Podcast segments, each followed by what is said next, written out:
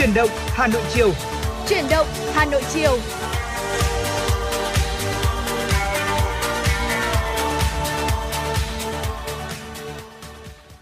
Xin chào quý vị và các bạn, rất vui được gặp lại quý vị và các bạn trong chương trình Chuyển động Hà Nội và bây giờ là khung giờ chiều của chúng tôi được phát trên tần số FM 96 MHz của Đài Phát thanh và Truyền hình Hà Nội. Chương trình cũng đang được phát trực tuyến trên trang web hanoionline.vn. Trong 120 phút của chương trình, chúng tôi sẽ cập nhật đến cho quý vị những thông tin thời sự đáng chú ý, những nội dung chúng tôi chuẩn bị để chia sẻ với quý vị và đương nhiên không thể quên được những ca khúc thật hay chúng tôi cũng sẽ lựa chọn phát tặng cho quý vị. Trong khung giờ thứ hai của chương trình, chúng tôi cũng sẽ gửi đến cho quý vị những ờ, phóng sự mà phóng viên của chương trình đã thực hiện. Dạ vâng ạ, Thu Thảo xin được mến chào quý vị thính giả của Truyền động Hà Nội chiều nay và quý vị à, đừng quên hai kênh tương tác để có thể à, chia sẻ những vấn đề mà quý vị à, chúng ta quan tâm hoặc là muốn được yêu cầu những giai điệu âm nhạc đến với Thu Thảo và Trọng Khương. Thưa quý vị, số hotline 024 3773 6688 hoặc là trang fanpage chính thức của chương trình FM 96 Thời sự Hà Nội quý vị hãy ghi nhớ hai kênh tương tác này để có thể yêu cầu những giai điệu âm nhạc đến với chúng tôi quý vị nhé.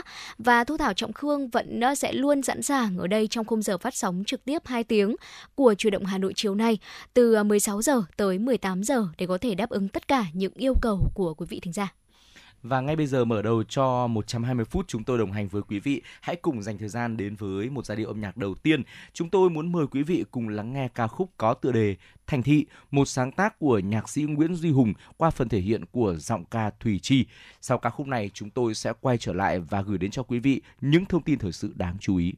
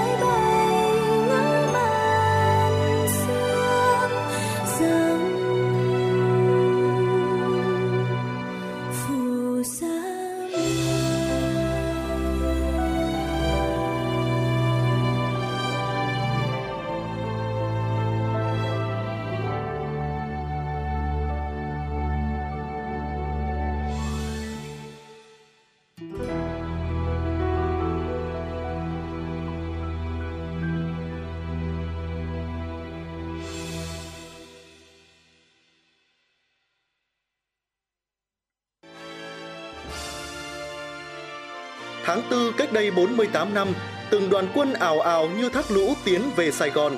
Khoảnh khắc lá cờ giải phóng tung cánh trên bầu trời ngày 30 tháng 4 năm 1975 chính là một dấu mốc vĩ đại trong lịch sử dân tộc. Tổ quốc thống nhất, Bắc Nam sum họp, đất nước chọn niềm vui, bước vào kỷ nguyên mới, độc lập, tự do.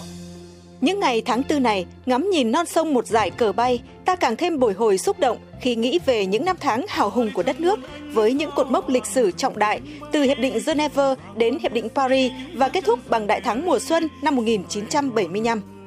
Chương trình chính luận nghệ thuật đặc biệt Khát vọng hòa bình, một câu chuyện được viết bằng ngôn ngữ âm nhạc, kể lại hành trình dặm dài đi tìm độc lập, thống nhất của cả một dân tộc, với điểm nhấn chính là giai đoạn 1973-1975, chặng đường đấu tranh cuối cùng để đi tới ngày thống nhất, đất nước chọn niềm vui. Chương trình Khát vọng hòa bình, đất nước chọn niềm vui sẽ được phát thanh truyền hình trực tiếp trên sóng phát thanh truyền hình và các nền tảng số của Đài Phát thanh Truyền hình Hà Nội vào ngày 28 tháng 4 năm 2023. Mời quý vị và các bạn đón xem. Quý vị và các bạn đang quay trở lại với chuyển động Hà Nội chiều. Trong phần thời lượng tiếp theo của chương trình thì chúng tôi xin được cập nhật đến cho quý vị một số những thông tin thời sự đáng chú ý sau đây. Thưa quý vị, tại văn bản số 1146 về việc nghiên cứu các biện pháp tiếp tục cải thiện nâng cao mức độ hài lòng của người dân, tổ chức đối với chất lượng cung cấp dịch vụ công, chỉ số CPAT, Ủy ban nhân dân thành phố Hà Nội vừa giao cho 10 đơn vị địa phương có thứ hạng chỉ số CPAT thấp nhất nhanh chóng khắc phục, nâng cao mức độ hài lòng của người dân, tổ chức đối với chất lượng cung cấp dịch vụ công. Báo cáo của Viện Nghiên cứu Phát triển Kinh tế Xã hội Hà Nội về kết quả đo lường chỉ số CPAT năm 2022 cho biết, 10 sở, cơ quan tương đương sở có chỉ số CPAT năm 2022 thấp nhất bao gồm Sở Thông tin và Truyền thông, Sở Kế hoạch và Đầu tư, Ban Quản lý Khu công nghiệp và Chế xuất, Sở Giáo dục và Đào tạo, Sở Tư pháp, Sở Khoa học và Công nghệ, Sở Giao thông Vận tải, Sở Tài nguyên và Môi trường, Sở Xây dựng và Sở Y tế. 10 quận huyện thị xã có chỉ số CPAT năm 2022 thấp nhất bao gồm quận Hai Bà Trưng, quận Đống Đa, quận Hoàng Mai, quận Bắc Từ Liêm, quận Thanh Xuân, huyện Ba Vì, huyện Thạch Thất, huyện Sóc Sơn, huyện Thường Tín và huyện Ứng Hòa. Tại hội nghị tăng cường công tác đảm bảo an toàn phòng cháy chữa cháy trong quản lý sử dụng điện trên địa bàn của Ủy ban nhân dân thành phố Hà Nội chiều qua, theo báo cáo của Công an Hà Nội, từ năm 2018 đến hết ngày 14 tháng 3 năm 2023, trên địa bàn thành phố xảy ra 2044 vụ cháy. Trong đó 35 vụ cháy lớn, 37 vụ cháy nghiêm trọng, 10 vụ cháy lớn gây thiệt hại nghiêm trọng, 660 vụ cháy trung bình, 1.240 vụ cháy nhỏ, 62 vụ cháy rừng. Đặc biệt đáng chú ý, trong số 2.044 vụ cháy nổ, có 1.562 vụ liên quan đến hệ thống điện, chiếm 76,4% tổng số vụ cháy. Ngoài ra còn có hàng nghìn vụ chập điện. Nguyên nhân cháy nổ của hệ thống điện bên trong nhà, công trình là do việc thiết kế lựa chọn dây dẫn lắp đặt, thiết bị bảo vệ trong nhà, thiết bị sử dụng điện không được kiểm soát, tính toán và lựa chọn phù hợp đúng theo các quy định về tiêu chuẩn, quy chuẩn kỹ thuật điện hạ áp. Hệ thống điện sử dụng tại các cơ quan, nhà máy xí nghiệp, nhà ở, hộ gia đình phần lớn chủ hộ, chủ đầu tư không nắm được các yêu cầu về quy định sử dụng điện an toàn, tiêu chuẩn kỹ thuật trong thiết kế lắp đặt nên không có kiểm soát cho người tư vấn thiết kế, thậm chí không thiết kế lắp đặt theo chủ quan cần bổ sung nghiêm cấm hành vi cầm cố mua bán sổ bảo hiểm xã hội để tránh ảnh hưởng quyền lợi của người lao động và tranh chấp khiếu nại. Đây chính là ý kiến đóng góp của nhiều địa phương vào dự thảo sửa đổi luật bảo hiểm xã hội đang được lấy ý kiến. Trước đó, báo cáo của các địa phương gửi Bộ Lao động Thương binh và Xã hội phản ánh tình trạng thu gom mua bán cầm cố sổ bảo hiểm xã hội với giá thấp hơn rất nhiều so với giá trị được thanh toán bảo hiểm xã hội một lần dưới hình thức ủy quyền làm thủ tục đề nghị giải quyết hưởng bảo hiểm xã hội một lần, khiến cho lao động mất quyền lợi, dễ ra vào tín dụng đen và nảy sinh tranh chấp gây bất trật tự xã hội. Tại dự thảo luật bảo hiểm xã hội sửa đổi lần này có đưa ra 8 hành vi nghiêm cấm. Tuy nhiên, không có hành vi nghiêm cấm mua bán cầm cố sổ bảo hiểm xã hội của người lao động. Do đó, một số địa phương đề nghị bổ sung quy định này vào trong dự thảo luật để đảm bảo quyền lợi cho người lao động. Các ý kiến cũng đề xuất Bộ Lao động Thương binh và Xã hội xem xét quy định giảm thời gian chờ nhận bảo hiểm xã hội một lần từ 12 tháng sau khi nghỉ việc xuống còn 3 tháng. Sáng nay, Trung ương Hội Sinh viên Việt Nam tổ chức chương trình Hiến kế sinh viên. Đây là hoạt động thiết thực chào mừng Đại hội Sinh viên các cấp tiến tới Đại hội đại biểu toàn quốc Hội Sinh viên Việt Nam lần thứ 11, nhiệm kỳ 2023-2028. Chương trình diễn ra từ ngày 20 tháng 4 đến 20 tháng 5 năm 2023. Chương trình được triển khai ứng dụng tối đa các nền tảng số, đồng bộ, sâu rộng trong các cấp bộ hội và hội viên, sinh viên Việt Nam ở trong và ngoài nước, bảo đảm tính thiết thực, hiệu quả, thu hút được đông đảo bạn trẻ tham gia. Từ chương trình tạo đợt sinh viên sâu rộng trong hội viên, sinh viên đóng góp hiến kế, chia sẻ mong muốn, khát vọng thời đại mới, góp phần xây dựng hội sinh viên Việt Nam ngày càng vững mạnh và phát triển, đồng hành với sinh viên trong thời đại số. Trung ương Hội Sinh viên Việt Nam đặt chỉ tiêu chương trình thu hút 15.000 hội viên, sinh viên tham gia. Mỗi hội viên, sinh viên tham gia hiến kế trực tiếp tại địa chỉ http 2 2 chéo hiến kế hội sinh viên com vn sau khi hoàn thành ý kiến hiến kế sẽ được nhận một phần quà tặng qua email là phiếu mua hàng giảm giá các dụng cụ học tập, phiếu giảm giá mua bảo hiểm trách nhiệm dân sự xe máy, mã giảm giá cước di chuyển xe ôm công nghệ, vân vân. Thưa quý vị, sáng nay tại trường Trung học phổ thông chuyên Hà Nội Amsterdam, Sở Giáo dục và Đào tạo Hà Nội đã tổ chức hội nghị triển khai công tác tổ chức kỳ thi tốt nghiệp trung học phổ thông năm 2023.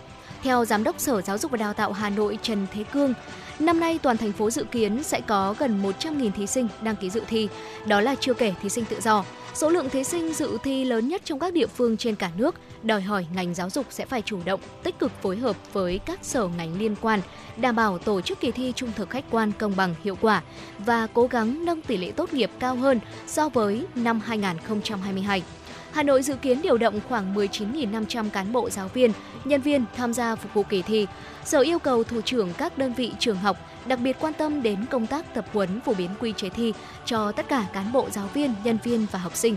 Từ nay tới trước ngày thi cùng với việc tổ chức dạy học ôn tập theo kế hoạch, Sở Giáo dục và Đào tạo Hà Nội yêu cầu các nhà trường đặc biệt quan tâm diễn biến tâm lý học sinh, phát huy hiệu quả các hoạt động tư vấn tâm lý, giả soát trang thiết bị, vật tư y tế, duy trì nghiêm túc các biện pháp phòng chống dịch COVID-19 và các dịch bệnh khác. Kỳ thi tốt nghiệp trung học phổ thông năm 2023 diễn ra vào ngày 28 và 29 tháng 6. Thí sinh đăng ký dự thi từ ngày 4 tháng 5 cho tới 17 giờ ngày 13 tháng 5. Quý vị và các bạn thân mến, đó là một số những thông tin thời sự đáng chú ý chúng tôi cập nhật gửi đến cho quý vị. Và ngay bây giờ thì chúng tôi muốn mời quý vị cùng đến với tiểu mục thông điệp cuộc sống. Ngày hôm nay thì chúng tôi muốn chia sẻ đến với quý vị một chủ đề đó là à, tuổi 50 về già sẽ rất là sung sướng hạnh phúc nếu mà chuẩn bị sẵn được những việc này. Thưa quý vị thân mến, đời người thì khi mà sống đến tuổi 50 nghĩa là đã đi được một nửa quãng đường rồi. Trong cuộc chiến khốc liệt để theo đuổi vật chất, sự giàu có, uh, thể lực cũng như là tâm hồn sẽ dẫn xuất hiện sẽ dần dần là xuất hiện uh, tình trạng mệt mỏi và đuối sức. Cho dù ở tuổi 50 thì quý vị và các bạn đảm nhiệm một vị trí cao trong công ty, trong cơ quan, xí nghiệp. Song chỉ một lần biến động lớn về kinh tế chung hoặc là đơn vị của quý vị làm ăn không tốt sẽ thật là khó để tìm kiếm một công việc tương đương như trước. Ở tuổi 50, nếu công việc ừ, của quý vị chỉ đều đặn, không lên không xuống thì ắt là sẽ phải chịu áp lực rất lớn từ lớp trẻ kế tiếp. Tệ hơn nữa, nếu ở tuổi 50, công việc vẫn không thuận lợi thì quý vị sẽ bị những lớp sóng đào thải, vô tình vùi dập đến mức chẳng thể ngóc đầu lên. Tự chung lại thì trước tuổi 50, nếu không có một sự chuẩn bị nhất định về một số mặt thì sau tuổi 50, quý vị và các bạn sẽ phải đối mặt với rất nhiều rủi ro của đời người như công việc, sức khỏe, gia đình. Sau đây là 10 việc mà người thông minh cần phải tích lũy trước tuổi 50 mà cho dù thế nào đi chăng nữa thì chúng ta cũng không nên làm ngơ mà bỏ qua quý vị nhé. Mời quý vị cùng lắng nghe nội dung chi tiết. Dạ vâng thưa quý vị, đầu tiên ở đó là tích lũy tình bạn. Tình bạn có thể tin cậy và dựa dẫm trong thời đại hiện nay sẽ được ví như chiếc áo khoác ấm áp nhất trong những ngày đông giá lạnh. Và để chúng ta có được một chiếc áo đó thì bạn sẽ phải dùng nhân phẩm cũng như là tính cách của mình để đổi lại. Một khi mà đã có trong tay thì hãy trân trọng và nâng niu tình bạn đó. Và nếu cho đến thời điểm bây giờ bạn chưa có một vài chiếc áo khoác như vậy thì hãy tận dụng tâm tích lũy để tạo ra những thứ cần thiết đó ngay từ khoảnh khắc này. Tiếp theo là học được cách buông tay. Độ tuổi trung niên không cho phép con người ta chưa lớn. Khi mà bạn không thể nắm bắt được một tình yêu, một mối lương duyên, một hiện thực nào đó trong cuộc đời mình thì bạn cần học được cách buông tay. Hãy bắt đầu lại từ đầu với cái tôi hoàn toàn mới. Chỉ cần mình có lòng tin và dũng khí, nỗ lực, ắt sẽ có thành công mà thôi ạ. Dạ vâng thưa quý vị, chúng ta sẽ cần phải tích cực làm hết khả năng của mình để những người khổ, những người buồn hơn bạn cảm nhận được sự tươi đẹp cũng như là nguồn sáng trên thế giới này. Và đó chính là sự gieo lương thiện mà chúng ta sẽ cần phải tích lũy trong cuộc đời. Những mầm lương thiện như vậy sẽ cần phải thường xuyên gieo trồng và đặc biệt là vào những lúc mà chúng ta không ngờ nhất, nó sẽ nở ra những bông hoa nhân tính đẹp đẽ nhất. Tiếp theo mà chúng tôi muốn chia sẻ với quý vị là hiểu âm nhạc ạ. Cần phải học để biết hoặc là biết chơi một loại nhạc cụ nào đó. Nó sẽ giúp cho chúng ta gột rửa những phiền muộn trong tâm nếu có và mở ra những ký ức, trí tưởng tượng bay bổng. Điều này sẽ đem đến cho bạn một cảm giác bình yên khó tả. Ngoài ra thì bạn có thể hình thành thói quen chụp ảnh hoặc là sưu tầm. Những việc này sẽ giúp cuộc sống của bạn có thêm nhiều dư vị để chúng ta có thể trải nghiệm. Ừ. Ở nhân gian thì sẽ có hai nỗi khổ, một là nỗi khổ vì không có được và thứ hai đó là khổ vì thứ tình cảm không thuộc về mình. Và đây chính là hai nỗi khổ mà chúng ta sẽ cần phải tránh xa. Đối với nỗi khổ thứ nhất, khi bạn không ngại bỏ ra công sức, coi tất cả là một canh bạc, thắng cũng thản nhiên mà thua thì cũng chẳng đáng bận tâm. Ít nhất là bạn cũng có thể tự đứng dậy được với số vốn liếng nhất định khi đã ở tuổi trung niên. Thế nhưng đối với nỗi khổ thứ hai thì nó sẽ lại khác nếu như đến tuổi 50 mà bạn vẫn chìm đắm, đau khổ vì thứ tình yêu không thuộc về mình, bạn phải gạt bỏ ngay lớp bụi này ra khỏi tâm trí của mình, dọn sạch trái tim để đón những điều mới mẻ khác xứng đáng hơn với chính bản thân chúng ta. Chúng ta cũng cần phải học cách chấp nhận ạ. Có một số việc thì cần chúng ta phải quên đi trong lặng lẽ. Vấp ngã một lần, kinh qua một lần thì sẽ trưởng thành thêm một lần, khôn hơn một lần. Có một số nỗi khổ và phiền não cần phải lặng lẽ chấp nhận Tôi rèn một lần, kinh nghiệm sẽ phong phú thêm một lần.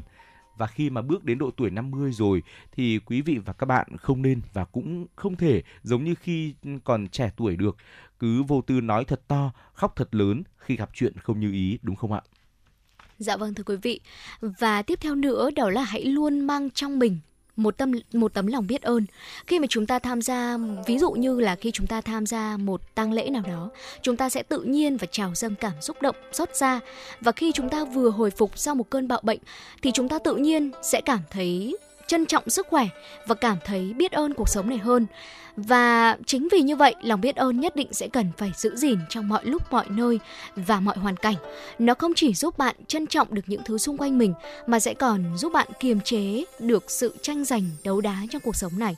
Và cội nguồn của hạnh phúc thậm chí cũng sẽ bắt nguồn từ chính lòng biết ơn mà chúng ta luôn mang trong cuộc sống. Và hãy yêu công việc nữa thưa quý vị cho dù là nó, có thể là sẽ không thú vị như khi mà chúng ta được thư giãn, thưởng trà, uống cà phê, nói chuyện phiếm. Nhưng mà công việc là thứ sẽ kiểm nghiệm trí tuệ và năng lực của chúng ta đấy. Có thể khiến cho chúng ta bộc lộ ra giá trị cũng như là thành tựu của bản thân. Vì thế, mỗi người cần phải yêu công việc bằng cả trái tim dù sao thì đó cũng là việc theo chúng ta đến nửa đời người giúp chúng ta có cơm ăn áo mặc và nuôi sống gia đình và sau này khi quý vị đến với độ tuổi về hưu thì ờ, chính nhờ những năm tháng công hiến vì công việc mà chúng ta cũng sẽ có được một khoản thu nhập gọi là lương hưu để chúng ta có thể tiếp tục cuộc sống của mình. Ừ. Bên cạnh việc yêu công việc thì việc mà chúng ta chăm, chăm chỉ học tập cũng là một điều chúng ta nên làm. Đọc sách và học tập thực ra uh, có thể xem là những cuộc nói chuyện về trí tuệ. Mỗi năm thì hãy quy định với chính mình rằng phải đọc ít nhất là 30 cuốn sách hoặc là tùy vào thời gian của mỗi người mà chúng ta sẽ đặt ra cho mình được một số lượng sách phù hợp trong một năm để chúng ta có thể đọc hết. Ở việc này không chỉ giúp cho trí nhớ, năng lực cảm ngộ của bạn được cải thiện mà sẽ còn giúp chúng ta duy trì được một sức hấp dẫn riêng. Ừ. Ở thứ mà việc uh, tập yoga hay đi làm đẹp có thể là sẽ mang lại hiệu quả tương đương. Chính xác là như vậy và điều cuối cùng chúng tôi muốn chia sẻ là hãy hưởng thụ việc vận động hãy dùng nhiều thời gian cho việc vận động và hưởng thụ một cách tự nhiên. Ờ, thể trạng của chúng ta, thể trọng của chúng ta sẽ không còn tăng lên vì sự lười nhác, dung mạo cũng như là tinh thần, sức khỏe của quý vị và các bạn cũng sẽ được cải thiện khi mà chúng ta chú ý đến việc tập luyện thể dục thể thao thường xuyên đó là 10 điều mà chúng tôi chia sẻ đến với quý vị ở khi mà đối, đặc biệt là đối với những ai đang ở độ tuổi trung niên, chúng ta sắp bước đến độ tuổi ờ, 50 rồi, thì ờ, hãy cố gắng thực hiện những điều vừa rồi, thì có lẽ là chúng ta sẽ đạt được nhiều thành công và hạnh phúc hơn trong cuộc sống, thưa quý vị. Dạ vâng ạ, và quý vị đừng quên là tiểu mục thông điệp cuộc sống sẽ còn tiếp tục quay trở lại sau một vài phút nữa và trước khi đến với những thông tin thì xin mời quý vị chúng ta sẽ cùng thư giãn với một giai điệu âm nhạc ca khúc Em ơi Hà Nội phố, một sáng sáng tác của nhạc sĩ Phú Quang được thể hiện bởi ca sĩ Tùng Dương.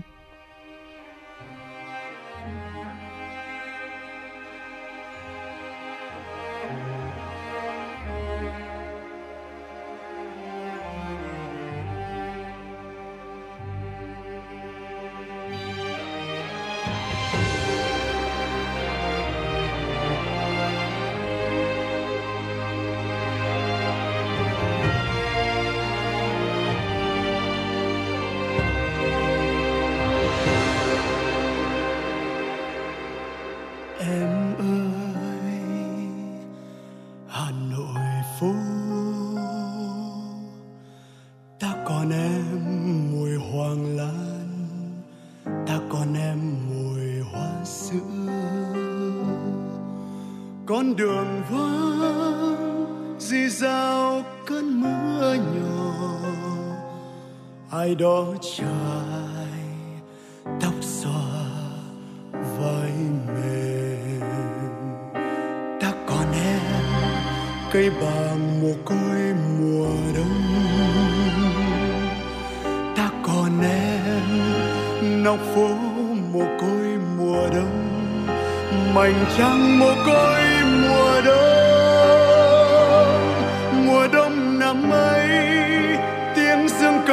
trong căn nhà đổ.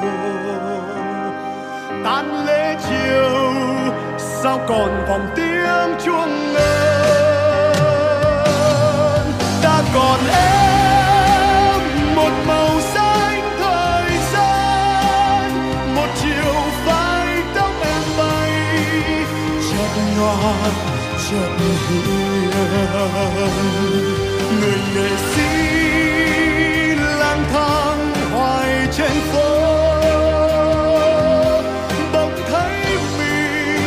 chẳng nhớ nổi một con đường. Ta còn em hàng phố cũ rêu vong và từng mái ngói xô nghiêng, nào nào, kỷ niệm. Chiều hồ tây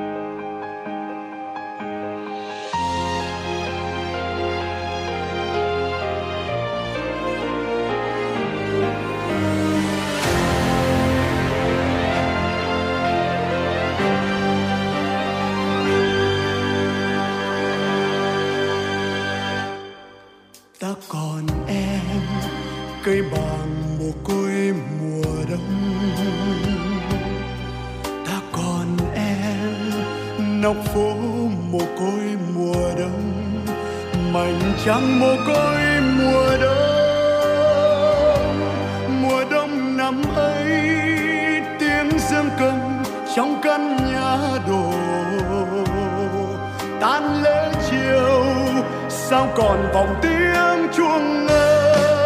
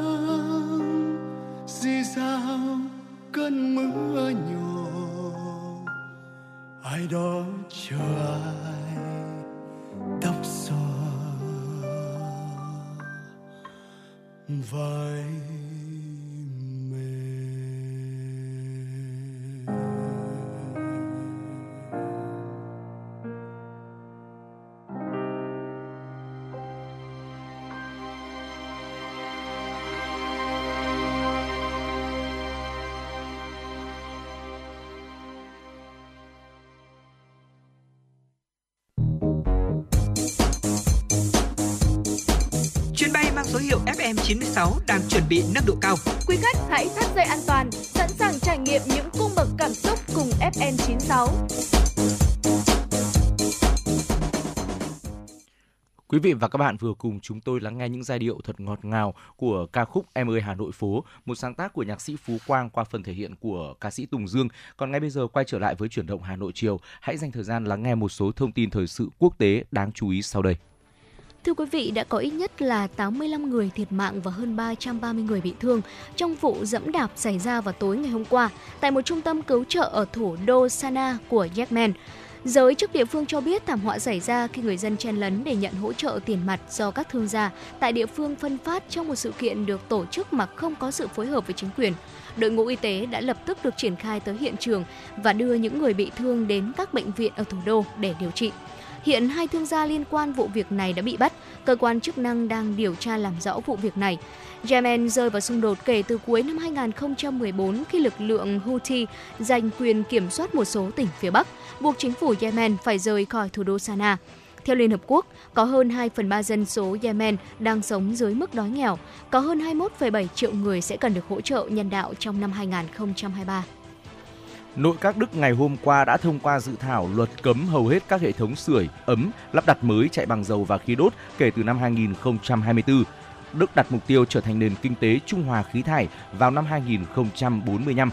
Theo dự thảo luật, những người vi phạm quy định mới về hệ thống sưởi có thể phải đối mặt với khoản tiền phạt lên tới 5.000 euro. Thay vì sử dụng hệ thống sưởi chạy bằng dầu và khí đốt, các tòa nhà có thể sử dụng máy bơm nhiệt chạy bằng điện tái tạo, máy sưởi di động, hệ thống sưởi điện hoặc năng lượng mặt trời. Ước tính, kế hoạch chuyển đổi có thể tiêu tốn khoảng 9 tỷ euro mỗi năm cho đến năm 2028. Ngoài ra, với chính sách mới, Đức sẽ phải đóng cửa hơn 90% mạng lưới phân phối khí đốt trên hệ thống dài 500.000 km trong 20 năm tới. Thưa quý vị, vào chiều tối ngày hôm qua, Thủ tướng Campuchia Hun Sen đã đưa ra quyết định bãi bỏ bắt buộc đeo khẩu trang tại các cuộc gặp mặt đông người, hội họp dưới mọi hình thức. Quyết định trên được đưa ra ngay sau khi kết thúc 3 ngày Tết cổ truyền Chon Snam Thamay với nhiều lễ hội và sự kiện lớn có rất đông người tham gia. Campuchia không ghi nhận lây lan COVID-19. Thủ tướng Campuchia Hun Sen cho rằng việc bãi bỏ bắt buộc đeo khẩu trang và xét nghiệm nhanh COVID-19 cũng là biện pháp để giảm chi phí cho người dân, đặc biệt là tạo điều kiện thuận lợi cho các cổ động viên tham gia cổ vũ tại SEA Games 32. Mặc dù vậy, Thủ tướng Hun Sen cũng khuyến cáo người dân đeo khẩu trang và thực hiện xét nghiệm nhanh theo ý muốn nếu có nghi ngờ về sức khỏe. Chuyển sang một thông tin đáng chú ý khác, tại một bệnh viện vùng nông thôn Ấn Độ, các nữ bệnh nhân đang chờ thắt ống dẫn trứng. Đây là phương pháp kế hoạch hóa gia đình thường được áp dụng ở Ấn Độ. Tại nhiều vùng của Ấn Độ thì vẫn tồn tại quan điểm gia trưởng cho rằng đàn ông nếu thắt ống dẫn tinh sẽ mất đi nam tính và quan trọng hơn họ còn là trụ cột gia đình nhưng họ cũng không lựa chọn sử dụng bao cao su. Những người phụ nữ thường tự nguyện chọn cách thắt ống dẫn trứng và chính các nhân viên y tế cũng thuyết phục thực hiện thủ thuật này. Khi làm vậy, những phụ nữ sẽ được hưởng ưu đãi tiền mặt khoảng 25 đô la Mỹ, tương đương 600.000 đồng. Kể từ tháng 4 năm ngoái đến tháng 3 năm nay, trung tâm y tế ở Budbaran đã triệt sản cho hơn 180 phụ nữ, trong khi số nam giới triệt sản là 6 người. Các phòng khám thực hiện thắt ống dẫn trứng cho phụ nữ rất phổ biến ở Ấn Độ, đặc biệt là ở các vùng nông thôn rộng lớn, nơi có 2 phần 3 dân số sinh sống. Thông thường, đây là một thủ tục an toàn, nhưng ở Ấn Độ vẫn có một số trường hợp tử vong. Các nhà hoạt động xã hội cho biết chính phủ cần làm nhiều hơn nữa để thúc đẩy các biện pháp tránh thai mà nâng cao nhận thức chính là phương thức hữu hiệu. Dạ vâng thưa quý vị, à, sẽ còn rất nhiều những thông tin khác nữa được cập nhật từ quý vị thính giả trong chuyển động Hà Nội à, chiều nay. Và trước khi đến với những nội dung tiếp theo, xin mời quý vị chúng ta sẽ cùng quay trở lại với không gian âm nhạc. Ca khúc bài ca Hà Nội, một sáng tác của nhạc sĩ Vũ Thanh. Xin mời quý vị chúng ta sẽ cùng đón nghe.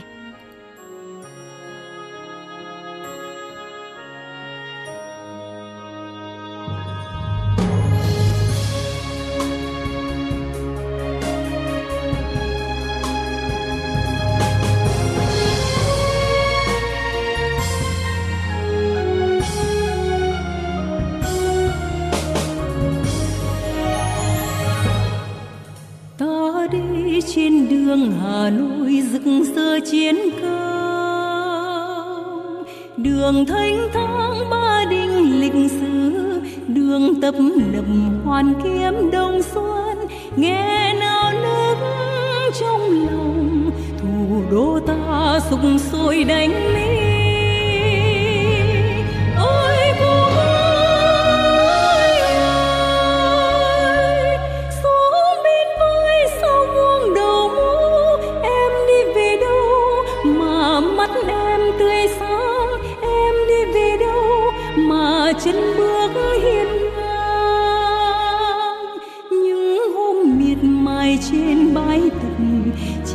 Oh.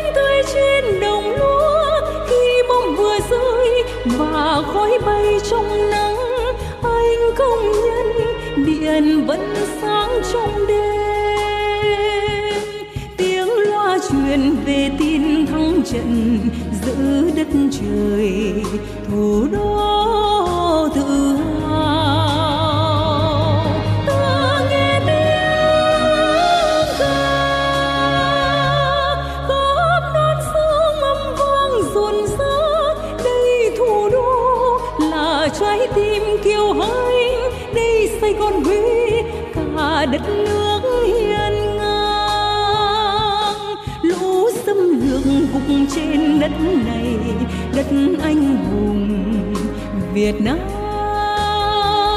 mến yêu của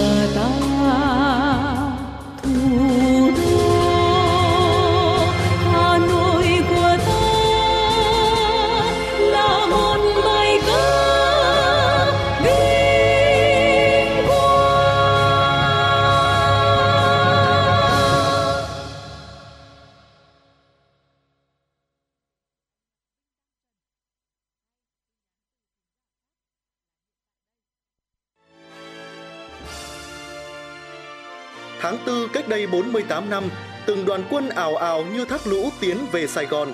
Khoảnh khắc lá cờ giải phóng tung cánh trên bầu trời ngày 30 tháng 4 năm 1975 chính là một dấu mốc vĩ đại trong lịch sử dân tộc. Tổ quốc thống nhất, Bắc Nam sum họp, đất nước chọn niềm vui, bước vào kỷ nguyên mới, độc lập, tự do.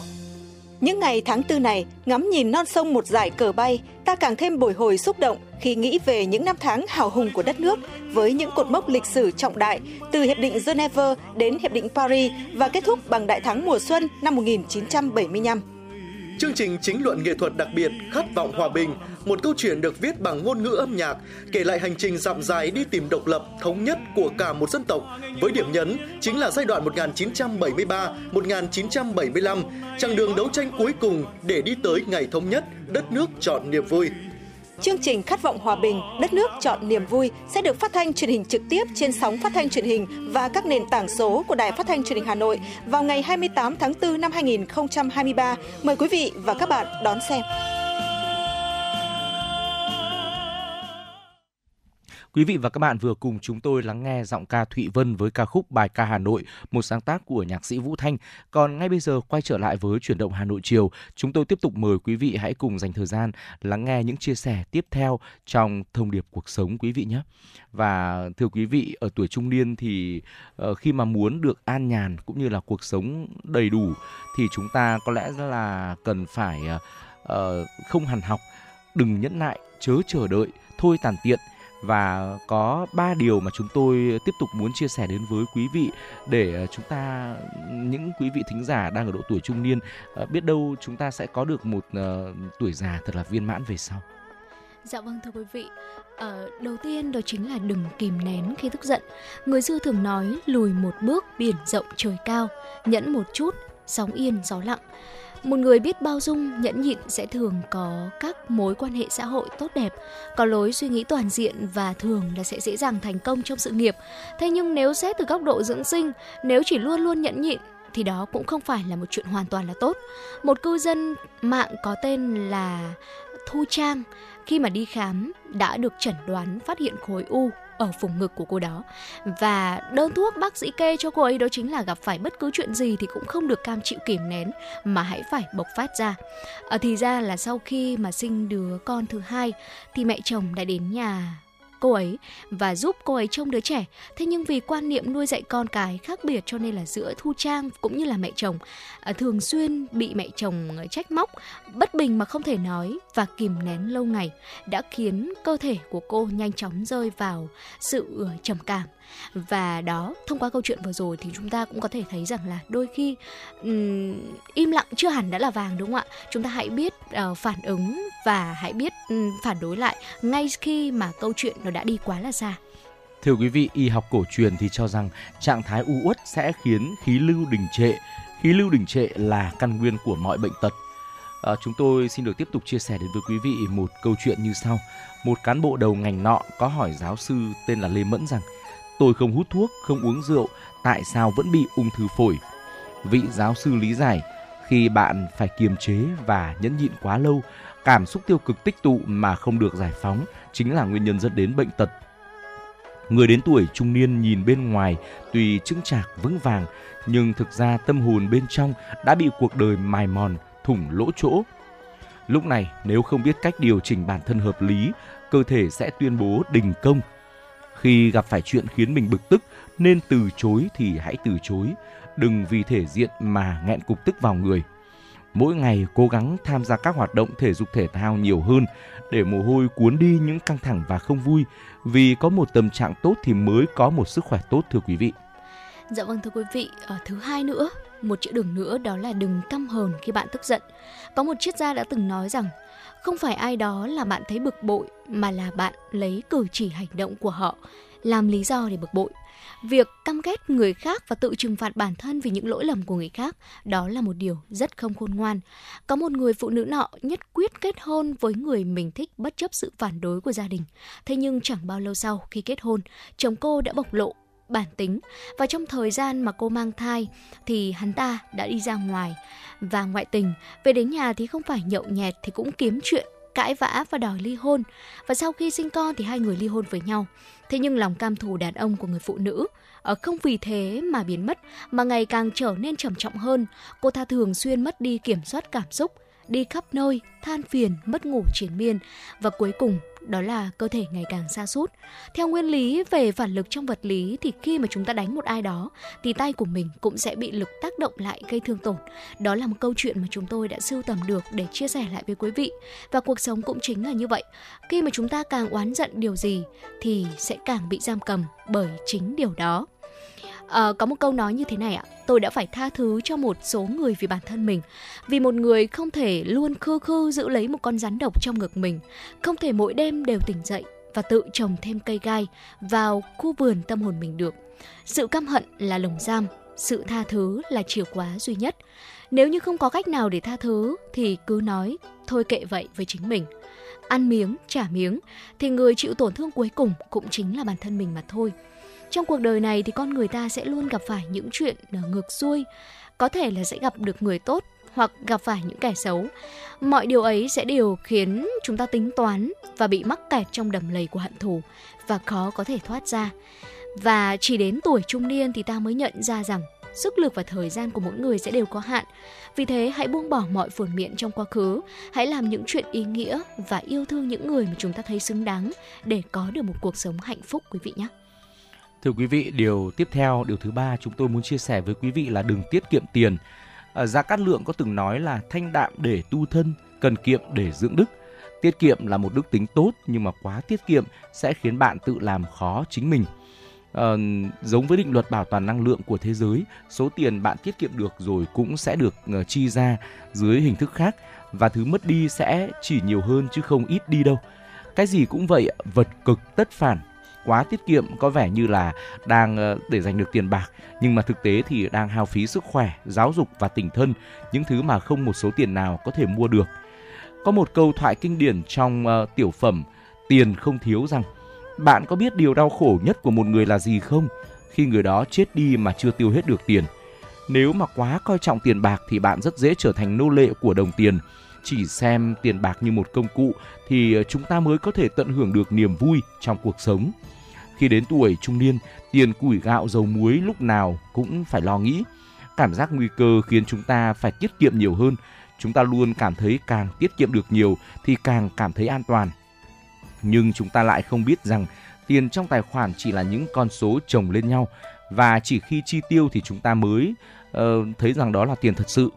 Cuộc sống càng khó khăn thì càng phải sống thật tốt, trân trọng những gì đang có và yêu quý bản thân mình hơn quý vị nhé.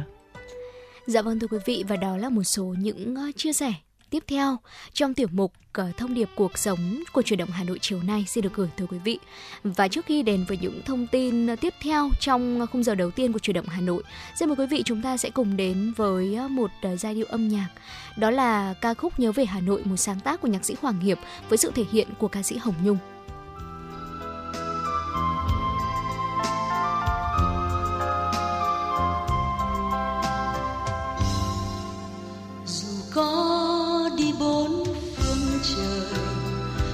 Vẫn nhớ về Hà Nội.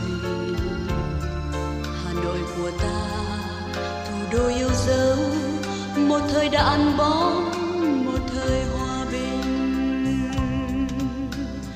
Nhớ phố thâm nghiêm giờ bóng cây, tiếng ve dù những trưa hè. Và nhớ những công viên vừa mới xây, bước chân em chưa mòn lối.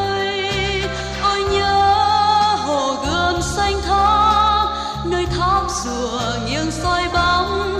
Thành cũ thăng long, hồn nước non thiêng. Còn lắng đâu đây dấu xưa oai hùng. Hà nội ơi, nhớ những cơn mưa dài cuối đông. Áo chăn chưa ấm thân mình. Và nhớ lúc bom rơi lửa chiến tranh, đất rung ngòi tàn gạch nơi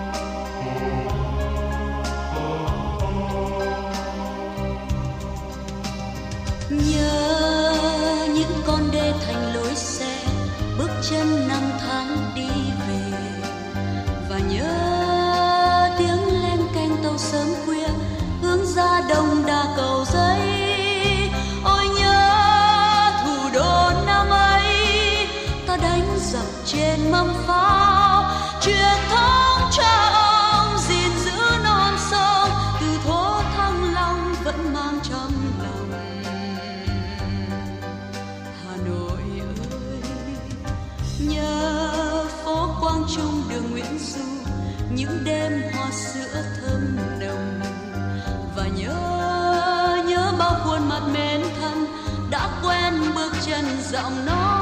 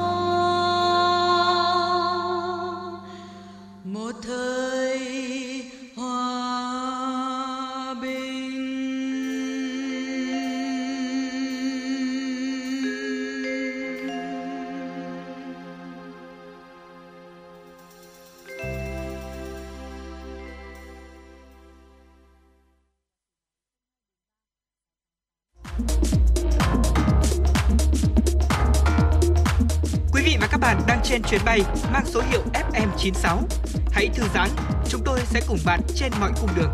Hãy giữ sóng và tương tác với chúng tôi theo số điện thoại 024 3773 6688.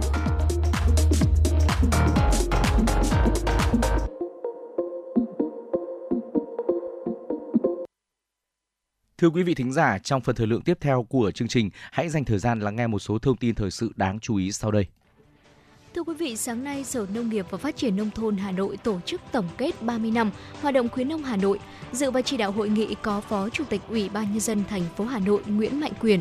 Phát biểu chỉ đạo tại hội nghị, Phó Chủ tịch Ủy ban Nhân dân thành phố Hà Nội Nguyễn Mạnh Quyền cho biết, Trải qua 30 năm hoạt động, được sự quan tâm của lãnh đạo thành phố và chỉ đạo chuyên môn của Bộ Nông nghiệp và Phát triển Nông thôn, sự phối hợp chặt chẽ của các cơ quan đơn vị địa phương, hệ thống khuyến nông thành phố Hà Nội không ngừng phát triển lớn mạnh và trưởng thành, đóng góp tích cực vào sự nghiệp phát triển kinh tế xã hội của thành phố. Hệ thống khuyến nông đã trở thành cầu nối chuyển giao tiến bộ khoa học kỹ thuật công nghệ, kinh nghiệm trong sản xuất kinh doanh cho nông dân, mở ra cơ hội mới tạo dựng giá trị bền vững cho nông nghiệp nông dân, góp phần quan trọng vào sự thành công của đề án tái cơ cấu ngành nông nghiệp trên địa bàn thành phố. Nhân dịp này, ghi nhận đóng góp của hệ thống khuyến nông Hà Nội trong 30 năm và 20 năm hoạt động của Quỹ khuyến nông Hà Nội, Ủy ban nhân dân thành phố Hà Nội tặng bằng khen cho 14 tập thể, 18 cá nhân, Bộ Nông nghiệp và Phát triển nông thôn tặng bằng khen cho 6 tập thể, 10 cá nhân có thành tích xuất sắc trong phong trào thi đua đóng góp vào sự phát triển của ngành nông nghiệp. Thực hiện đợt cao điểm 180 ngày khắc phục các khuyến nghị của Ủy ban châu Âu EC về chống khai thác hải sản bất hợp pháp, không khai báo và không theo quy định IUU, cũng như chuẩn bị cho đoàn thanh tra của Ủy ban EC kiểm tra lần thứ tư dự kiến đến Việt Nam vào tháng 5 tới. Đoàn công tác của Bộ Nông nghiệp và Phát triển Nông thôn đã kiểm tra việc thực hiện IUU tại các tỉnh Nam Trung Bộ. Tại tỉnh Phú Yên, Bộ đội biên phòng tỉnh phân công 46 đảng viên phụ trách tuyên truyền tập trung vào 13 địa bàn trọng điểm với 68 hộ ngư dân thuộc nhóm nguy cơ cao vi phạm khai thác IUU và đã vận động hơn 1.360 thuyền trưởng ký cam kết không vi phạm. Đến nay, tỉnh Phú Yên có hơn 98% tàu cá lắp đặt thiết bị giám sát hành trình, 12 tàu cá chưa lắp đặt đang được cơ quan chức năng giám sát, không cho ra khơi. Tuy nhiên, vấn đề xảy ra ở Phú Yên cũng như nhiều địa phương khác trong thời gian gần đây là tình trạng tàu cá khai thác vùng khơi mất tín hiệu VMS vẫn còn nhiều nên cần kiểm tra, xử lý nghiêm với những trường hợp này. Từ nay đến tháng 5, Phú Yên sẽ tiếp tục tuyên truyền phổ biến pháp luật liên quan đến việc chống khai thác IUU đến ngư dân, xử lý nghiêm các trường hợp vi phạm. Chỉ trong vòng nửa đầu tháng 4, giá thép nội địa đã được điều chỉnh giảm sâu 2 lần, sau 6 lần tăng liên tiếp từ kể từ đầu năm nay. Hiện tại giá bán thép quận CB240 của thương hiệu Hòa Phát đang ở mức là 15.200 đồng trên 1 kg, thép thanh vằn D10 CB300 ở mức là 15.580 đồng 1 kg. Tổng mức giảm sau hai lần điều chỉnh rơi vào khoảng từ 410.000 đồng đến 720.000 đồng một tấn. Như vậy, giá thép Hòa Phát chỉ còn cao hơn mức giá hồi đầu năm 180.000 đồng một tấn đối với thép cuộn và 640.000 đồng một tấn đối với thép cây. Dữ liệu từ Sở Giao dịch Hàng hóa Việt Nam cho thấy giá quặng sắt, nguyên liệu chiếm khoảng 36% trong chi phí sản xuất thép, đã hạ nhiệt trong thời gian qua, góp phần làm giá thép suy yếu. Nguyên nhân cốt lõi là do tiêu thụ tại Trung Quốc, quốc gia chiếm khoảng 70%, tổng cầu quặng sắt trên thế giới tương đối yếu so với kỳ vọng. Bất chấp việc mở cửa trở lại, điều này làm giảm bớt sự cạnh tranh đối với nguồn cung khiến giá sắt liên tục giảm kể từ giữa tháng 3. Ngoài ra, giá một số nguyên liệu đầu vào khác cũng hạ nhiệt đáng kể. Giá than luyện cốc tại Trung Quốc tính đến giữa tháng 4 đã giảm 50% so với mức đỉnh thiết lập hồi quý 1 năm 2022 và giảm 36% so với hồi đầu năm. Giá phôi thép cũng đã quay đầu giảm sau đợt phục hồi trong quý 1, hiện đang thấp hơn khoảng từ 60 đến 70 đô la Mỹ một tấn so với cùng kỳ của tháng trước. Sáng nay, Cục Hàng không Việt Nam, lãnh đạo tỉnh Cà Mau và Bamboo Airways đã tổ chức chuyến bay kỹ thuật đến sân bay Cà Mau. Đúng 11 giờ, máy bay của chuyến bay thử nghiệm đã đáp thành công xuống cảng hàng không Cà Mau. Đại diện Cục Hàng không, lãnh đạo tỉnh Cà Mau đã đến chúc mừng đội bay. Đại diện hãng bay cho biết cảng hàng không Cà Mau có quy mô khá nhỏ, chiều rộng đường băng và đường lăn tương đối hẹp, chiều dài đường cất hạ cánh chỉ 1.500m, ngắn nhất trong các sân bay thương mại Việt Nam. Sau khi nghiên cứu, hãng đã quyết định chọn loại máy bay phản lực Embraer để bay thử nghiệm. Sau chuyến bay thử nghiệm, từ ngày 29 tháng 4, đường bay Hà Nội Cà Mau sẽ chính thức khai thác. Thưa quý vị, sáng nay báo Người Lao động tổ chức buổi tọa đàm tín dụng tiêu dùng, cho vay và thu hồi nợ đúng pháp luật, thu hút sự tham gia của đông đảo các chuyên gia và cả người tiêu dùng. Tại buổi tọa đàm, các đại biểu tham dự nêu quan điểm cho vay tiêu dùng qua các kênh tín dụng chính thức như ngân hàng thương mại, công ty tài chính, các công ty tài chính công nghệ đã và đang góp phần rất lớn vào việc đáp ứng nhu cầu vốn tiêu dùng của khách hàng cá nhân, hạn chế tín dụng đen. Phó Giám đốc Ngân hàng Nhà nước chi nhánh Thành phố Hồ Chí Minh Nguyễn Văn Dũng cho biết, tín dụng tiêu dùng là hoạt động không thể thiếu trong đời sống hàng ngày nên các tổ chức tín dụng cũng rất quan tâm. Ngân hàng Nhà nước nhìn nhận thị trường tín dụng tiêu dùng có nhiều đơn vị cùng tham gia như ngân hàng thương mại, công ty tài chính và những khách hàng có nhu cầu vay vốn. Quý vị và các bạn thân mến, những thông tin thời sự vừa rồi cũng đã dần khép lại 60 phút đầu tiên chúng tôi đồng hành cùng với quý vị trong chuyển động Hà Nội chiều. À, trước khi đến với những phần nội dung tiếp theo trong ờ, khung giờ thứ hai của chương trình, hãy cùng Trọng Khương và Thu Thảo ờ, đến với một giai điệu âm nhạc tiếp theo. Chúng tôi muốn mời quý vị cùng lắng nghe giọng ca Tuấn Hiệp qua một ca khúc của nhạc sĩ Lê Thành Trung, ca khúc có tựa đề Hà Nội nơi tìm về. Hà Nội nghiêng, nghiêng trong giấc mơ, gió đông về thêm hơi ấm em. Hà nội ôm cô đơn mình ta nỗi nhớ. Hàng cây khô ngẩn ngơ góc phố hôm nào. Giờ còn không bóng em ngỡ ngàng. Giọt sương rơi trên vai hay nước mắt lặng trôi. Cho tôi về hà nội chút thôi, tìm một thoáng heo may mùa đông. Cho tôi về hà nội phút giây, để tìm em hương cốm chiều thu. Tìm một chút hoàng lan rớt trên phím đàn, từng chiều mưa chờ nhau bên mái hiên nhà hà nội ơi, đơn sơ, sao xa bơ vơ tìm về? Bâng khuâng chiều hồ tây, lao sao kỷ niệm? Từng lối đi không lời qua. Một tiếng guitar quan trà đá ven đường, dừng chân, nghe chút bình yên. Có nỗi buồn lang thang, rêu phong phố dài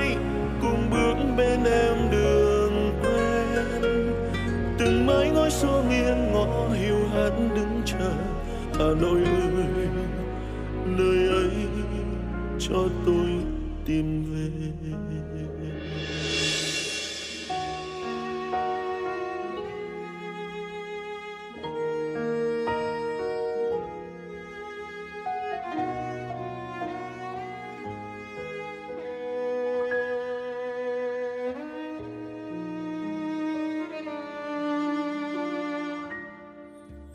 Cho tôi về hà nội chút thôi tìm một thoáng heo may mùa đông.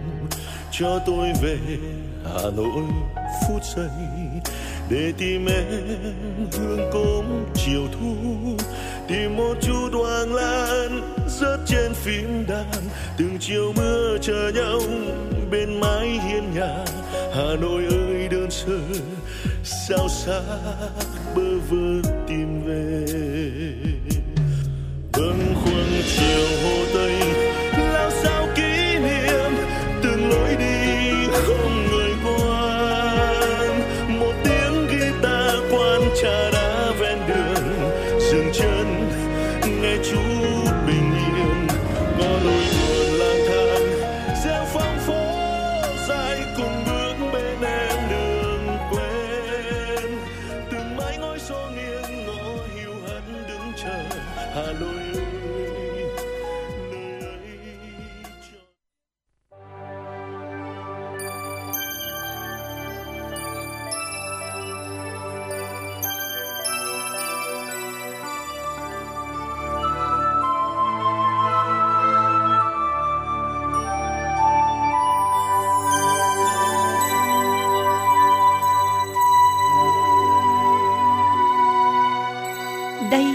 là đài phát thanh và truyền hình Hà Nội.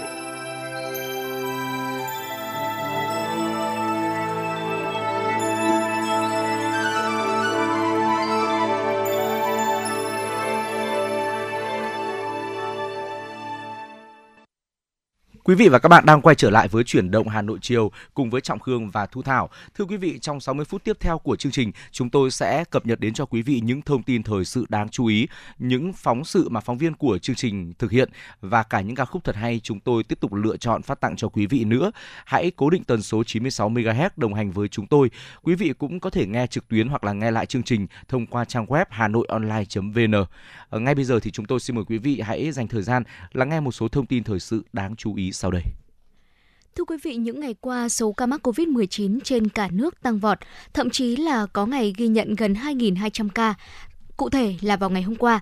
Trước thực tế trên thì các chuyên gia y tế cho rằng các địa phương sẽ cần phải tăng cường, chủ động ứng phó với dịch bệnh, còn người dân cũng không nên quá là hoang mang, tích trữ thuốc, test, xét nghiệm.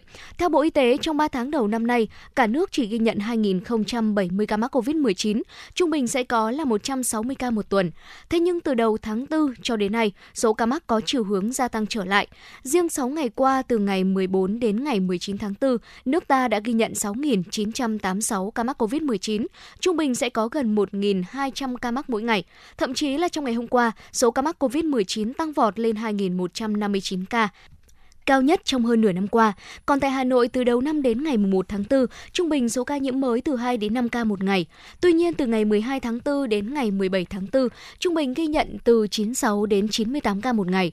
Ngày 18 tháng 4 ghi nhận nhiều bệnh nhân nhất với 141 ca mắc tại 15 trên 30 quận huyện thị xã.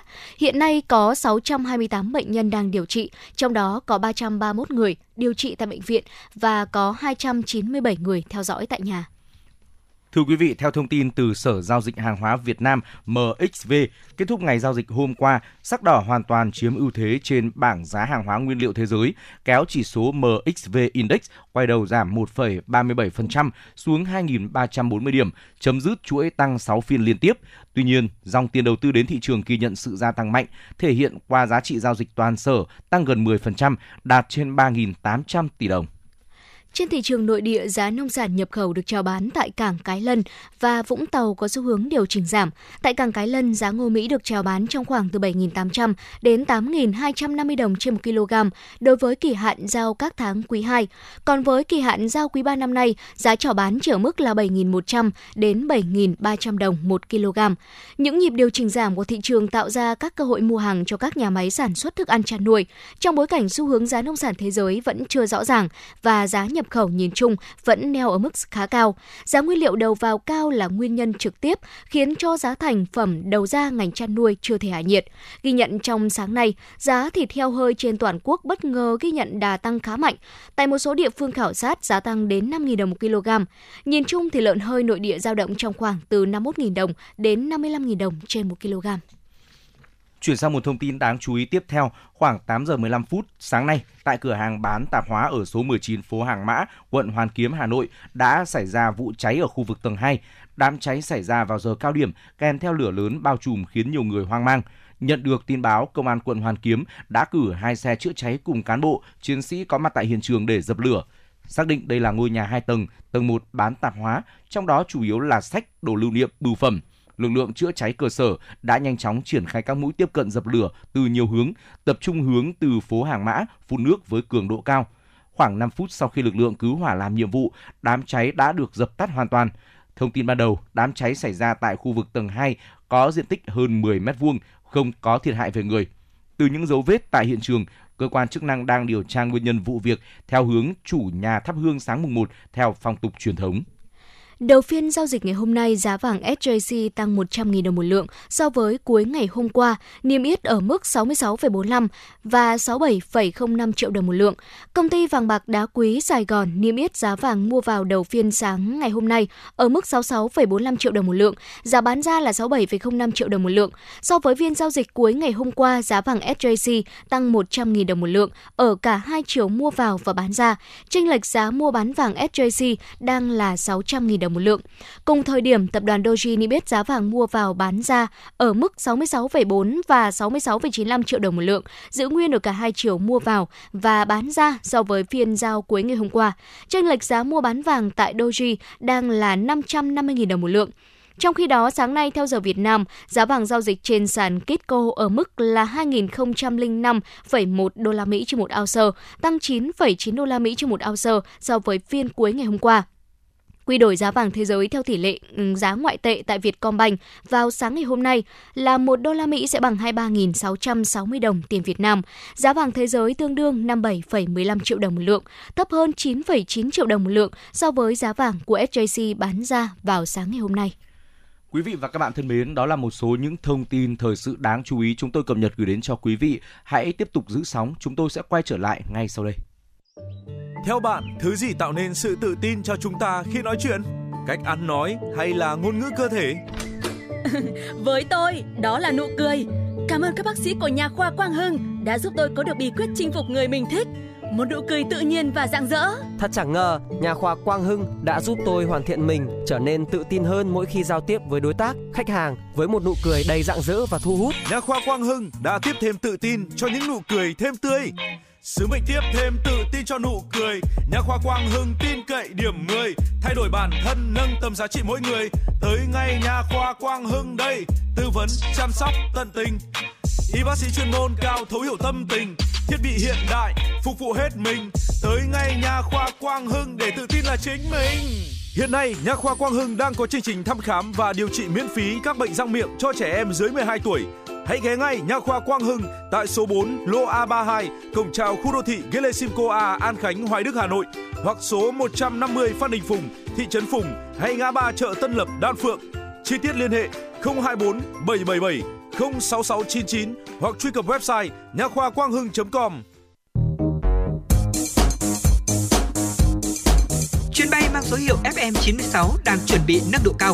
Quý khách hãy thắt dây an toàn, sẵn sàng trải nghiệm những cung bậc cảm xúc cùng FN96. Thưa quý vị và các bạn, hiện tại thì nhiều trường nghề ở thủ đô Hà Nội đã thu hút được nhiều học sinh có điểm thi tốt nghiệp cao thay vì lựa chọn những trường đại học tốt đầu. Việc các em học sinh có điểm tốt nghiệp cao chọn học nghề đã đang góp phần khẳng định hiệu quả thực tế của hoạt động giáo dục nghề nghiệp. Sau đây mời quý vị cùng đến với phóng sự có tựa đề Trường nghề thu hút học sinh.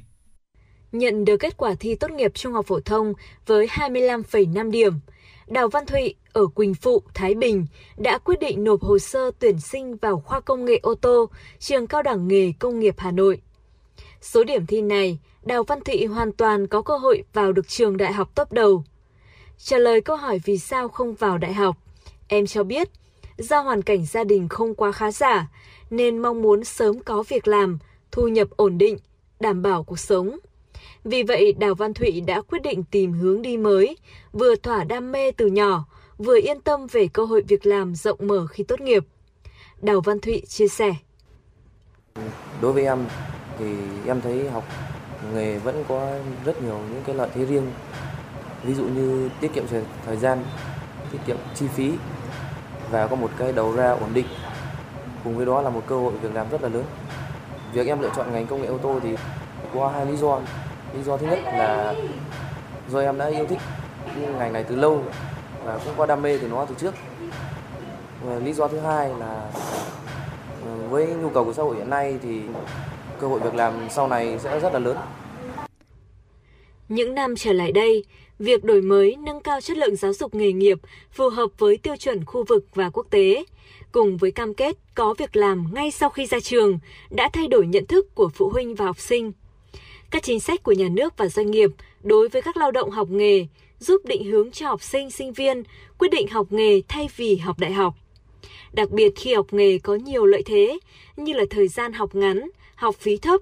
Đồng thời, các trường dạy nghề liên kết với doanh nghiệp, cam kết sinh viên được giải quyết việc làm. Thậm chí các doanh nghiệp đầu tư đưa đi học ngay khi đang ngồi trên ghế nhà trường. Những chính sách thực tế này đã thu hút lượng lớn sinh viên chất lượng cao về học tại các trường nghề. Bà Phạm Thị Hường, hiệu trưởng trường Cao đẳng nghề Công nghiệp Hà Nội cho biết. Trong cái thông báo tuyển sinh thì chúng tôi có cam kết là hỗ trợ sinh viên việc làm. Những cái cam kết việc làm và chúng tôi đã làm được. À, sinh viên của chúng tôi thì à, đến năm thứ ba là hầu hết các doanh nghiệp đã đến xin tuyển dụng. Sau khi mà tốt nghiệp ra trường là các bạn có thể vào doanh nghiệp làm ngay. Hoàn toàn nhà trường chúng tôi đáp ứng, không có bạn sinh viên nào phải lo là khi ra trường không có việc làm. Trường chúng tôi đã tuyển được à, trên 1.000 sinh viên cả hai hệ. Trong đó có khoảng gần 800 sinh viên học à, cao đẳng và trên à, 200 học sinh học cái 9 cộng song bằng. Thì kết quả cũng tăng hơn so với năm trước khoảng tầm 300 học sinh hệ cao đẳng. Nhiều trường đã chủ động thực hiện tốt nội dung gắn kết giữa nhà trường với doanh nghiệp, với thị trường lao động thông qua việc ký kết hợp tác song phương nhà trường doanh nghiệp để thực hiện tuyển sinh, tổ chức đào tạo và giải quyết việc làm cho học viên sau tốt nghiệp. Có thể kể đến, tại nhiều lễ tốt nghiệp của nhiều trường, luôn có từ một vài đến hàng chục doanh nghiệp tham dự để thực hiện ký kết hợp đồng tuyển dụng ngay với học sinh sinh viên tốt nghiệp. Bên cạnh chính sách cam kết việc làm sau ra trường để người học yên tâm, thì nhiều trường thuộc hệ thống giáo dục nghề nghiệp hiện nay còn có những hướng đi khác nhau, chính sách hấp dẫn để thu hút người học, nhất là việc đào tạo nguồn nhân lực hướng đến thị trường lao động nước ngoài. Quá trình học tập tại các trường nghề, sinh viên không chỉ được tới doanh nghiệp thực tập nhiều hơn học lý thuyết, mà những sinh viên xuất sắc còn được các doanh nghiệp lựa chọn đầu tư hàng trăm triệu đưa đi đào tạo tại nước ngoài, như trường hợp của Nguyễn Văn Hưng ở Sóc Sơn, Hà Nội. Quá trình phấn đấu học tập tốt và tham gia thi đạt giải nhất kỳ thi tay nghề quốc gia. Vào năm học thứ hai, Nguyễn Văn Hưng đã được tập đoàn Samsung đầu tư gần 1 tỷ đồng để đưa đi đào tạo. Học tập tại Hàn Quốc để tham gia cuộc thi tay nghề thế giới. Và kết quả, Hưng đã đạt được giải cao trong kỳ thi này. Nguyễn Văn Hưng chia sẻ. Ừ, đến bây giờ thì em cảm thấy em chọn đúng hướng đi. Bởi vì ngay sau khi ra trường thì em có thể tự tin cầm bằng xin việc rồi. Cố cho rồi thêm thì mình có thể là học thêm lên đại học thêm một chút nữa. Và ra trường thì em sẽ sẽ là nộp đơn vào Samsung làm. Thì thứ nhất là đúng cái chuyên ngành và đúng nhà đầu tư của em cái thứ hai là gần nhà Thu hút các học viên có điểm tốt nghiệp phổ thông trung học cao vào trường nghề đã là thực tế nhiều năm trở lại đây. Điều này đã cho thấy cộng đồng đã, đang thay đổi quan điểm về học nghề, dạy nghề. Các trường nghề cũng đã và đang nhận thức được cần phải thay đổi cách thức đào tạo và tuyển sinh để nâng cao và khẳng định chất lượng đầu ra trên toàn hệ thống về xu hướng ngày càng nhiều học sinh không lựa chọn vào đại học mà chuyển qua học nghề là tín hiệu đáng mừng. Bởi học sinh đã có định hướng nghề nghiệp chứ không vào đại học bằng mọi giá như trước đây. Điều quan trọng thực tế này đã góp phần thay đổi cách nhìn nhận của giới doanh nghiệp và nhà tuyển dụng khi nguồn nhân lực chất lượng cao, đặc biệt là nhân lực của khối ngành sản xuất, đã và đang được tôi luyện từ chính hệ thống giáo dục nghề nghiệp, hay còn gọi là cơ sở dạy nghề. Bà Nguyễn Thị Việt Hương, Phó Tổng cục trưởng Tổng cục Giáo dục nghề nghiệp, Bộ Lao động Thương binh và Xã hội cho biết. Thì qua cập nhật báo cáo dữ liệu từ các địa phương thì à, chúng tôi thấy tình hình rất tốt, đặc biệt ở một số ngành nghề, một số vùng miền thì cái tín hiệu tuyển sinh là rất khả quan. Với số lượng thí sinh đăng ký vào học những ngành nghề của giáo dục nghề nghiệp Ừ, có xu hướng tăng lên Tuy nhiên bên cạnh đó thì cũng có một số ngành nghề thì cái quy mô tuyển sinh có thể sẽ bị ảnh hưởng, bị tác động. Và điều này là một tất yếu thôi. Nhưng tổng thể ờ, chúng tôi tin là sẽ đạt được cái chỉ tiêu tuyển sinh. Lựa chọn học nghề thay vì học đại học cho thấy tư duy chọn học nghề để làm thợ, làm chủ thay vì làm thầy đang dần phổ biến hơn. Bởi đích đến của các bạn trẻ là việc làm, là cơ hội khởi nghiệp rộng mở hơn trong tương lai. Tuy nhiên, để học sinh có được lựa chọn nghề phù hợp, bên cạnh việc các cơ sở đào tạo nghề đầu tư về cơ sở vật chất phục vụ giảng dạy và học tập, tăng cường liên kết đào tạo và giải quyết việc làm, thì công tác hướng nghiệp trong trường phổ thông cần thực sự đúng và trúng để khi lựa chọn học nghề, người học có thể yên tâm hơn và sẽ được đảm bảo về đầu ra. Theo bạn, thứ gì tạo nên sự tự tin cho chúng ta khi nói chuyện? Cách ăn nói hay là ngôn ngữ cơ thể? Với tôi, đó là nụ cười. Cảm ơn các bác sĩ của nhà khoa Quang Hưng đã giúp tôi có được bí quyết chinh phục người mình thích. Một nụ cười tự nhiên và rạng rỡ. Thật chẳng ngờ, nhà khoa Quang Hưng đã giúp tôi hoàn thiện mình, trở nên tự tin hơn mỗi khi giao tiếp với đối tác, khách hàng với một nụ cười đầy rạng rỡ và thu hút. Nhà khoa Quang Hưng đã tiếp thêm tự tin cho những nụ cười thêm tươi. Sứ mệnh tiếp thêm tự tin cho nụ cười. Nhà khoa Quang Hưng tin cậy điểm 10, thay đổi bản thân nâng tầm giá trị mỗi người. Tới ngay nhà khoa Quang Hưng đây, tư vấn chăm sóc tận tình. Y bác sĩ chuyên môn cao thấu hiểu tâm tình, thiết bị hiện đại phục vụ hết mình. Tới ngay nhà khoa Quang Hưng để tự tin là chính mình. Hiện nay, Nha khoa Quang Hưng đang có chương trình thăm khám và điều trị miễn phí các bệnh răng miệng cho trẻ em dưới 12 tuổi. Hãy ghé ngay Nha khoa Quang Hưng tại số 4 lô A32, cổng chào khu đô thị Gelesimco A, An Khánh, Hoài Đức, Hà Nội hoặc số 150 Phan Đình Phùng, thị trấn Phùng hay ngã ba chợ Tân Lập, Đan Phượng. Chi tiết liên hệ 024 777 06699 hoặc truy cập website nha khoa quang hưng.com.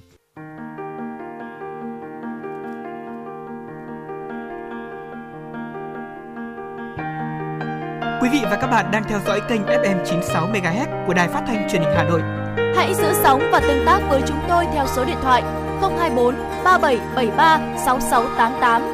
FM 96 đồng hành trên mọi nẻo đường. đường.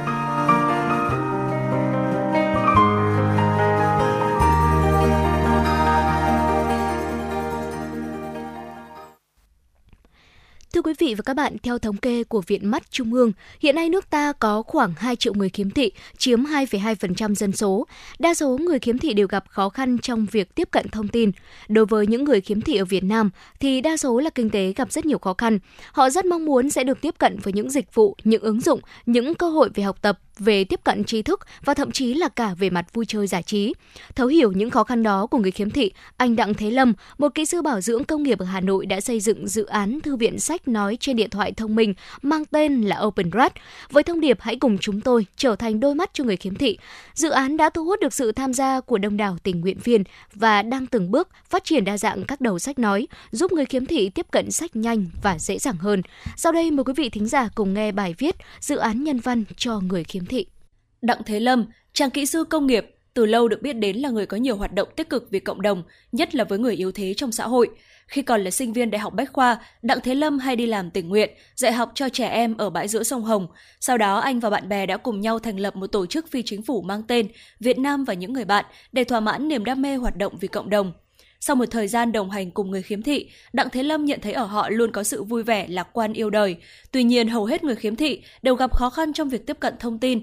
Điều này đã thôi thúc anh thực hiện ý tưởng xây dựng dự án thư viện sách nói mang tên Open Road, miễn phí trên điện thoại thông minh để thu hẹp khoảng cách giữa người khiếm thị và người sáng mắt. Em Hoàng Tuấn Anh ở Thanh Xuân, Hà Nội không may bị mù bẩm sinh, ý thức được hoàn cảnh của mình. Từ ngày nhỏ, em đã tập thói quen tự lập cho mọi việc, duy chỉ có việc đọc sách báo là không thể. Lúc nào em cũng mơ ước, không phải nhờ người khác đọc báo cho mình. Giữa lúc chán nản, Tuấn Anh được tiếp cận với kho tàng sách nói với nhiều chủ đề thông qua dự án Open Road. Nhờ đọc sách mỗi ngày, em cảm thấy mình có thêm nghị lực vào cuộc sống, không còn cảm giác là người tàn tật. Giờ đây, mỗi trang sách, mỗi câu chuyện không chỉ giúp em tìm lại niềm vui trong cuộc sống, mà còn giúp nhiều người có cùng cảnh ngộ, vươn lên hòa nhập cộng đồng. Em Tuấn Anh cho biết. Nhờ có cái máy vi tính này thì ờ, cái việc ờ, tham gia các cái chương trình giáo dục hòa nhập của em nó sẽ trở nên dễ dàng hơn rất là nhiều và em có thể tự mình tìm kiếm các cái thông tin những cái tài liệu liên quan đến bài học của mình một cách nhanh nhất và chính xác nhất. Cũng giống như Tuấn Anh, ông Nguyễn Huy Hoàn ở Cầu Giấy Hà Nội rất vui mừng khi được tiếp cận với nguồn tri thức vô giá của nhân loại một cách đơn giản, không cần tìm người đọc hộ, cũng không cần phải mày mò trên từng con chữ nổi. Giờ đây ông Hoàn đã có thể tự mình đọc bất cứ loại sách nào mà mình thích, nhờ phần mềm sách nói trên điện thoại. Ông Huy Hoàn chia sẻ. Sách nói đấy là có hỗ trợ cho người khiếm thị qua cái công nghệ vi tính, phần mềm hỗ trợ âm thanh cho người khiếm thị mà có cái sách nói như này thì phải nói là có tác dụng rất lớn cho cái việc học hành và giải trí của người khiếm thị. Với sự hỗ trợ đắc lực của đội ngũ tình nguyện viên, đến nay dự án đã có tủ sách nói, bao gồm nhiều thể loại, từ lịch sử, văn học, danh nhân hay các lĩnh vực khoa học. Open Road có thể coi là đôi mắt của người khiếm thị, với mục tiêu là để nâng cao năng lực về giáo dục, văn hóa đọc cũng như kỹ năng tái hòa nhập cộng đồng, thu hẹp khoảng cách giữa người khiếm thị và người sáng mắt. Anh Đặng Thế Lâm chia sẻ. Chúng tôi có một trung tâm tiếng Anh miễn phí dành cho các bạn khiếm thị. Thì mục tiêu của chúng tôi đó là làm thế nào để cho các bạn có thêm một cái phương tiện để làm việc, học tập, để tìm hiểu đến thế giới, tạo nên một cái nguồn thu nhập ổn định lâu dài. Thì ngoài ra thì tất nhiên chúng tôi có những cái khóa tập huấn hỗ trợ người khiếm thị phục hồi lại những chức năng rồi tiếp theo thì chúng tôi có những cái khóa tập huấn về sử dụng điện thoại rồi máy tính. Đó cũng là một trong những cái mục tiêu mà chúng tôi đã xây dựng nên cái dự án thư viện sách nói dành cho người khiếm thị Đến hiện tại bây giờ thì chúng tôi có hơn 850 đầu sách. Thì mục tiêu của chúng tôi đó là thu âm được 1.000 đầu sách một năm. Nhưng mà hiện tại thì chúng tôi cũng đã bị ảnh hưởng khá là nặng bởi dịch Covid của năm 2020 và đặc biệt là năm 2021. Chúng ta cũng đã có những cái quãng thời gian khá dài giãn cách xã hội. Để duy trì hoạt động của dự án, anh Đặng Thế Lâm còn quyết định đạp xe xuyên Việt từ Hà Giang đến Cà Mau trong vòng 60 ngày, mục đích là để gây quỹ duy trì cho các dự án sách nói và gặp gỡ những người khiếm thị trên cả nước, nghe họ kể về cuộc đời mình để được trải nghiệm cuộc sống thực tế về người khiếm thị ở các tỉnh xa xôi, đặc biệt là vùng núi, dân tộc thiểu số. Thư viện sách nói dành cho người khiếm thị ở Việt Nam ra đời với sự hỗ trợ đắc lực từ đội ngũ tình nguyện viên, trong đó có nhiều người nổi tiếng với sức ảnh hưởng lớn trong xã hội. Mỗi người khi tham gia dự án đều như bị lôi cuốn bởi cách làm việc và sự đam mê nhiệt huyết mà anh Đặng Thế Lâm dành cho cộng đồng người khiếm thị. Thành công bước đầu của dự án không chỉ là món quà với người khiếm thị mà còn là sự cổ vũ lớn lao cho những cố gắng không biết mệt mỏi của anh Đặng Thế Lâm và những người bạn, những người luôn mạnh mẽ, nhiệt huyết và đồng hành cùng người khiếm thị. Trong thời buổi công nghệ 4.0, sự ra đời của dự án Open Road đã giúp người khiếm thị có thể tiếp cận với nhiều đầu sách, từ tiểu thuyết, truyện ngắn, truyện cười, sách lịch sử đến những đầu sách nói về du lịch, doanh nhân nghệ thuật sống như những người bình thường. Hiện nay, dự án đã hoàn thiện ứng dụng trên các hệ điều hành như Android, Google Play và iOS, qua đó giúp người khiếm thị có thể chủ động rèn luyện các kỹ năng phát triển trí tuệ, tâm hồn để cuộc sống trở nên tươi đẹp hơn. Thành công của dự án Open Road đã mang đến cho người khiếm thị một sự thay đổi lớn, một ánh sáng mở cánh cửa tâm hồn vốn đã khép chặt từ lâu để những số phận kém may mắn biết được các thông tin, tin tức trong cuộc sống hàng ngày, giao lưu kết bạn và hòa nhập với cộng đồng. Thực hiện dự án khi còn nhiều khó khăn, nhưng nhờ sự chung tay của mọi người đã khiến cho hành trình mang ánh sáng tới người khiếm thị của anh Đặng Thế Lâm không hề cô đơn. Cho dù có đi ngược chiều với suy nghĩ của nhiều người, thì Đặng Thế Lâm vẫn cảm thấy hạnh phúc vì được sống với niềm đam mê vì cộng đồng của mình.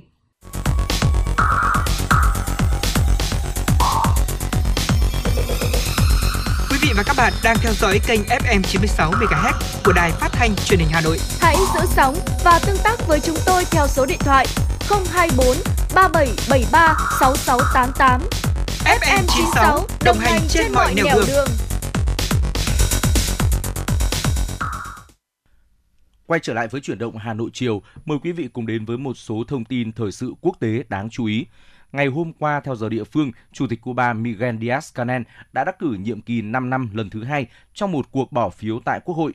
Theo thông báo của Chủ tịch Quốc hội Cuba Esteban Lazo Hernandez, ông Díaz-Canel đã giành được 97,66% số phiếu bầu. Ông Díaz-Canel, 62 tuổi, bắt đầu nhiệm kỳ đầu tiên vào năm 2018.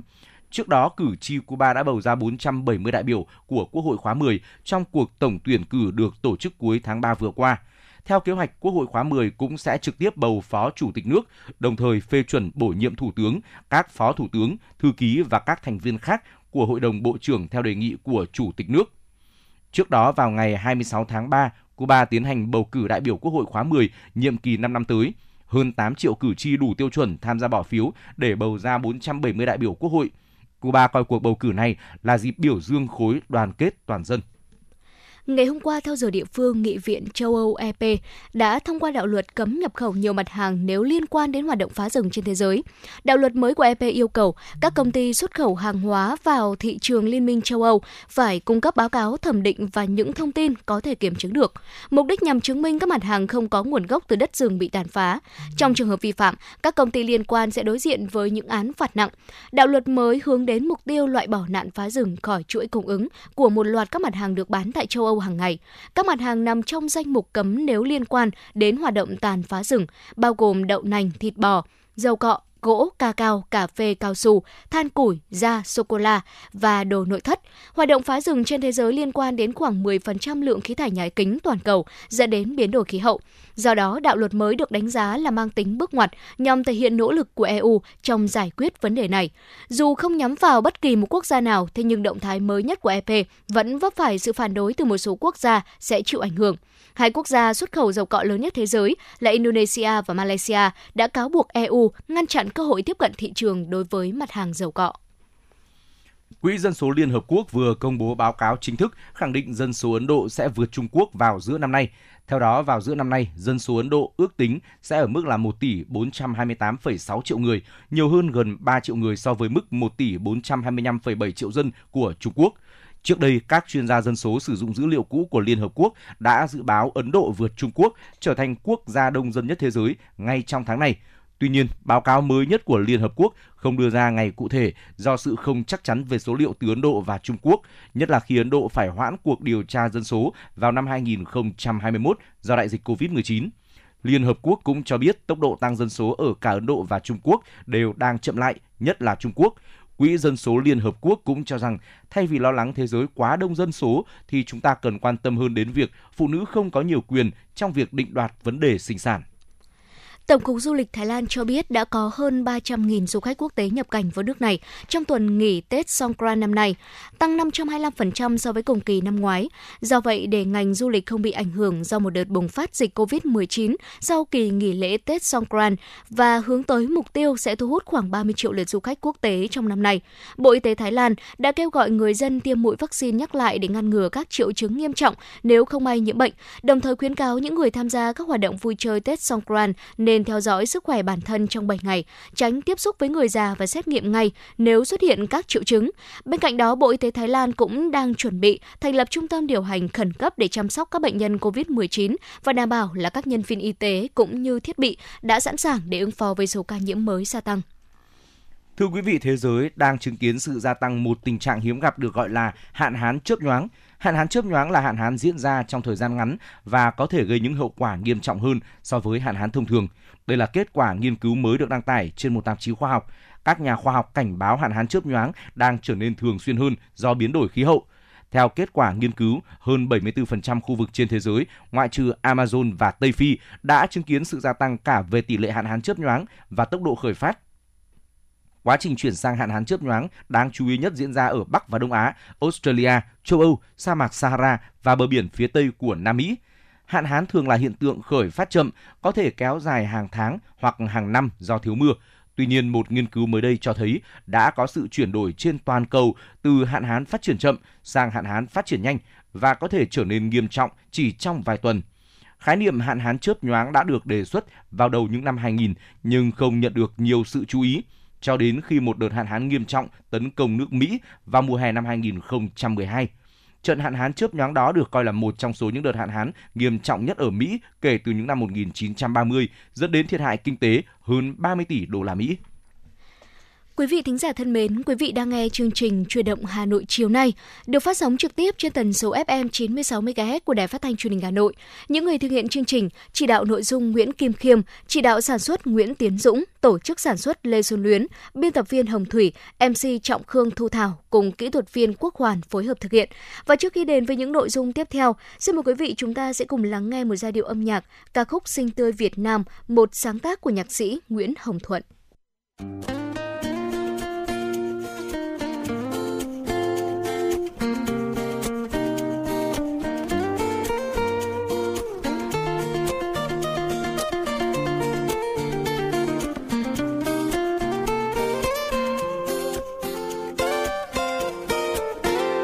Người con gái bé xinh đạp xe trên phố đông ta áo trắng bay bay lòng vui như nở hoa.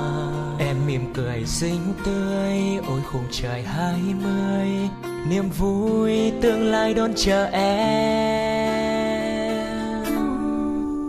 Lòng tha thiết yêu đời và yêu đất nước thôi người trong ánh mắt em ngàn muôn tia khát vọng vẫy tay chào thế giới, bước trên biển đất mới. Tự tin em cô gái Việt Nam. Rồi mai đây em tung bay bay đến những chân trời xa. Thì hãy luôn ghi trong tim màu da tiếng nói người Việt Nam. Dành tình yêu tặng cho đời, dành tình yêu tặng cho người. Và niềm tin trong em luôn rực cháy nụ cười em luôn trên môi, cả thế giới sẽ nhận ra. Một Việt Nam luôn hân hoan, tràn dâng sức sống qua thời gian. Hãy bay cao tận chân trời, hãy giang tay trong cuộc đời. Và giờ đây tôi vui khi gặp em. Xin chào em.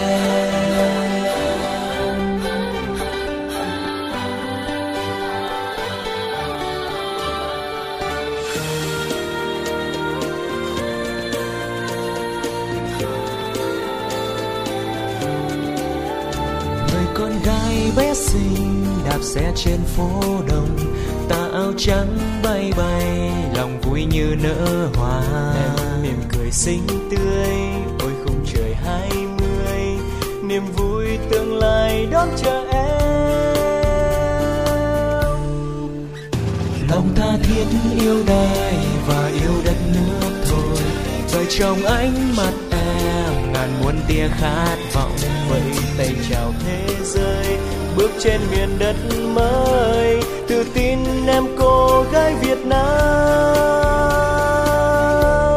Rồi mai đây em tung bay bay đến những chân trời xa.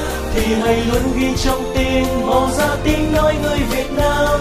Dành tình yêu tặng cho đời, dành tình yêu tặng cho người. Và niềm tin trong em luôn rực cháy. Đủ cười, em luôn trên môi. Cả thế giới sẽ nhận ra, một Việt Nam luôn hân hoan, tràn dâng sức sống qua thời gian. Hãy bay cao tận chân trời, hãy dang tay trong cuộc đời. Và giờ đây tôi vui khi gặp em. Xin chào em. Rồi mai đây em tung bay bay đến những chân trời xa thì hãy luôn ghi trong tim màu da tiếng nói người Việt Nam. Dành tình yêu tặng cho đời dành tình yêu tặng cho người. Và niềm tin trong em luôn rực cháy. nụ cười em luôn trên môi cả thế giới sẽ nhận ra.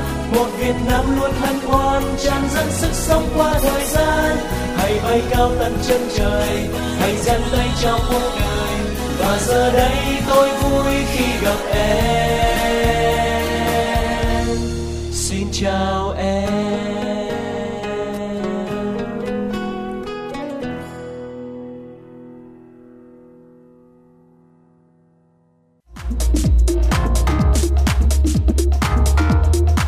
Quý vị và các bạn đang trên chuyến bay mang số hiệu FM96. Hãy thư giãn, chúng tôi sẽ cùng bạn trên mọi cung đường. Hãy giữ sóng và tương tác với chúng tôi theo số điện thoại 024 3773 6688.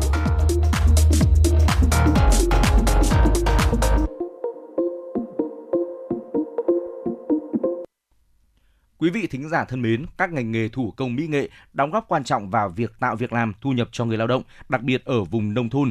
Đã có nhiều chủ trương chính sách về khuyến khích phát triển và bảo tồn ngành nghề, làng nghề truyền thống, trong đó đặt trọng tâm vào vấn đề thiết kế mẫu mã, gia tăng giá trị cho sản phẩm. Sau đây, mời quý thính giả cùng tìm hiểu về những chuyển biến trong ngành mây tre, giang đan nhờ thay đổi về tư duy trong thiết kế mẫu mã qua phóng sự của chúng tôi có tựa đề Làng nghề mây tre đan đầu tư thiết kế mẫu mã. Mẫu mã sản phẩm đơn điệu, kém hấp dẫn đang là điểm yếu của mặt hàng thủ công mỹ nghệ của nước ta, khiến mặt hàng này khó cạnh tranh được khi bước ra thị trường thế giới. Dù nhận thức được điều này, nhưng những năm vừa qua, không nhiều doanh nghiệp thủ công mỹ nghệ có đủ khả năng đầu tư bài bản vào khâu thiết kế. Nguyên nhân là chi phí cho hoạt động này không hề nhỏ, trong khi đa phần các doanh nghiệp thủ công mỹ nghệ đang có quy mô nhỏ, siêu nhỏ, năng lực tài chính còn yếu. Hà Nội có 1.350 làng nghề và làng có nghề, trong đó có 308 làng nghề truyền thống được công nhận. Số làng làm nghề mây tre giang đan guột tế chiếm nhiều nhất với 83 làng nghề mây tre, giang đan được hình thành, phát triển từ hàng trăm năm trước. Trải qua nhiều thăng trầm, nghề này ngày càng khởi sắc và có chỗ đứng nhất định trên thị trường tiêu dùng hiện nay. Mây tre giang đan đang là một trong những mặt hàng thủ công mỹ nghệ có giá trị xuất khẩu lớn ở Việt Nam, được nhiều người dân nước ngoài ưa chuộng, đặc biệt là các nước Nhật Bản, Mỹ, Tây Ban Nha. Cùng với quá trình hội nhập quốc tế, ngành mây tre giang đan cũng có những bước chuyển mình mạnh mẽ, gặt hái được nhiều thành công. Một trong những nguyên nhân quan trọng theo các nghệ nhân, thợ giỏi của ngành mây tre giang đan đó là thay đổi trong khâu thiết kế mẫu mã. Tuy nhiên, để có được thành công này, nghề mây tre giang đan cũng phải trải qua chặng đường dài với rất nhiều khó khăn, cũng như hầu hết các nghề thủ công mỹ nghệ khác. Điểm yếu của nghề mây tre giang đan là ở khâu thiết kế. Lâu nay, các doanh nghiệp cơ sở sản xuất chủ yếu thiết kế theo tính chất truyền thống kinh nghiệm, chưa tiếp cận được với xu hướng của thị trường thế giới. Ngay cả khi so với các nước trong khu vực như là Thái Lan, Indonesia, hàng thủ công mỹ nghệ của Việt Nam vẫn kém cạnh tranh hơn về mặt thiết kế, trong khi sự khác biệt về mẫu mã là một trong những yếu tố quyết định khả năng cạnh tranh của sản phẩm này. Thay đổi tư duy về thiết kế mẫu mã là hướng đi quan trọng để đem đến những bước chuyển biến của nghề mây tre sang đan. Làm sao để đáp ứng được thị hiếu của người tiêu dùng, hiện đại, mới mẻ, thế nhưng vẫn giữ được bản sắc giá trị truyền thống của làng nghề. Đó chính là yêu cầu đặt ra đối với các làng nghề, cơ sở sản xuất và các nghệ nhân. Nghệ nhân ưu tú Nguyễn Văn Tĩnh, làng nghề mây tre đan huyện Phú Vinh, huyện Trường Mỹ cho biết. Cái quá trình mà mà thay đổi từ một cái thói quen cũ sang à, cái tư duy mà à, luôn luôn mình phải thay đổi, phải thiết phải có những cái thiết kế mới thì nó rất là nhiều yếu tố. Mặc dù là gặp rất là nhiều khó khăn bởi vì là người ta thay đổi một thói quen thì nó cũng không dễ dàng gì. Đấy, nhưng mà à, à bù lại là khi mà có mẫu mã mới thì có nhiều đơn hàng với lại à, à các cái khách hàng ấy, người ta thường thường là cũng hay có các cái thiết kế sẵn. Đấy, hoặc là đưa ra ý tưởng là tôi muốn làm một cái rổ hay tôi muốn làm một cái khay.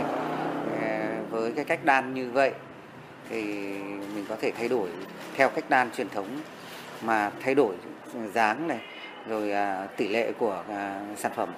Thì à, chính những cái thay đổi như thế thì đã tạo ra một cái ờ, cái xu hướng là ra hàng loạt cái cái cái mẫu mã mới sau hàng năm. Nhằm giúp các doanh nghiệp cơ sở sản xuất làng nghề nâng cao khả năng cạnh tranh, thúc đẩy đổi mới và sáng tạo, thành phố Hà Nội đã triển khai nhiều chính sách hỗ trợ trong khâu thiết kế mẫu mã. Trung tâm khuyến công và tư vấn phát triển công nghiệp Sở Công Thương Hà Nội là đơn vị trực tiếp triển khai nhiệm vụ này. Theo đó thì từ nhiều năm nay, bên cạnh tổ chức cuộc thi về thiết kế mẫu mã thủ công mỹ nghệ, đơn vị này còn mời đến các chuyên gia thiết kế ở trong nước và nước ngoài hỗ trợ tư vấn cho các nghệ nhân cùng các cơ sở sản xuất. Những mẫu mã mới sáng tạo vừa phát huy được thế mạnh của nghề thủ công truyền thống, vừa hiện đại lại phù hợp với nhu cầu thị hiếu của người tiêu dùng, đã giúp cho các sản phẩm chinh phục thị trường, mở rộng xuất khẩu. Ông Nguyễn Văn Cương, giám đốc công ty sản xuất nội thất Tre Việt cho biết. Từ à, năm 2018 là công ty phát à, triển ra được cái nghề hàng tre này rất được à, ưa chuộng trên thị trường nhất là trong nước và thế giới tiêu thụ nội địa thì là bàn ghế như tiêu thụ nội địa là như ở Hà Nội, Đà Nẵng, Huế, Sài Gòn. Đấy, còn à, nếu mà xuất khẩu thì là sang Nhật, Mỹ, Mỹ với à, về thớt ấy và mắc áo là sang Mỹ rất được ưa chuộng. Mới tới đây cái doanh nghiệp là coi như cứ mỗi một tháng là cứ đi được à, bốn năm công. Về phía công ty chúng tôi và cũng có một đội à, thiết kế với kết hợp với trung tâm khuyến công của thành phố nên tạo điều kiện cho công ty rất được thuận lợi mẫu mã để cho à, kịp à, cái mẫu mã để xu hướng theo thị trường thế giới và trong nước. Từ chất liệu song, mây, tre, giang, guột với bàn tay khéo léo của người thợ cùng với sự sáng tạo và chú trọng cải tiến mẫu mã, hàng trăm hàng ngàn sản phẩm với những thiết kế mới, tinh tế, độc đáo, vừa khoe được kỹ thuật thủ công điêu luyện, vừa đáp ứng được yêu cầu cao về thẩm mỹ, tính ứng dụng đã được thành hình. Từ đồ gia dụng như bộ bàn ghế, giỏ lãng hoa, các sản phẩm mây tre giờ đây còn được thiết kế nâng tầm về mặt mỹ thuật, kiểu dáng để có thể ứng dụng trong làm trang sức, để co trang trí. Những thay đổi theo hướng tích cực này đã giúp sản phẩm ngày càng vươn xa hơn, mở rộng thị trường hơn, góp phần nâng cao thu nhập cho người lao động và làm thay đổi diện mạo của các làng nghề mây tre giang đan truyền thống. Quý vị và các bạn vừa lắng nghe phóng sự có tựa đề Làng nghề mây che đan đầu tư thiết kế mẫu mã. Còn ngay bây giờ mời quý vị cùng chúng tôi đến với một giai điệu âm nhạc.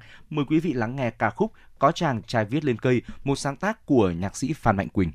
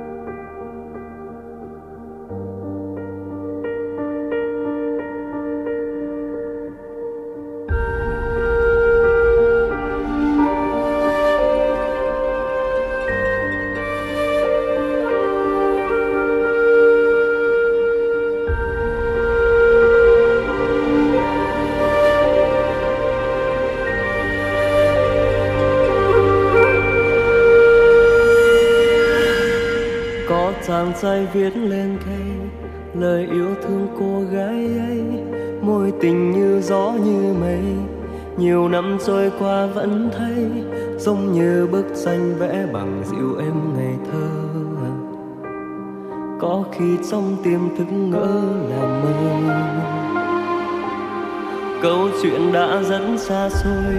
Niềm riêng không ai biết tới. Hai người sống ở hai nơi. Từ lâu không đi sát lối. Chỉ thương có người vẫn hoài gìn giữ nhiều luyến lưu. Mỗi khi nhớ đôi mắt biết như thời chưa biết buồn đau. Ngày cô ấy đi theo chân mẹ cha, chàng trai bao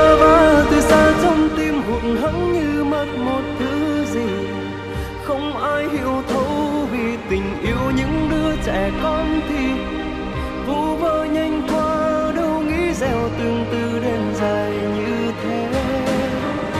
Đời muôn ngã mang số kiếp đổi thay, rồi khi tình cờ gặp lại hai thân phận khác dấu tên người vẫn vậy.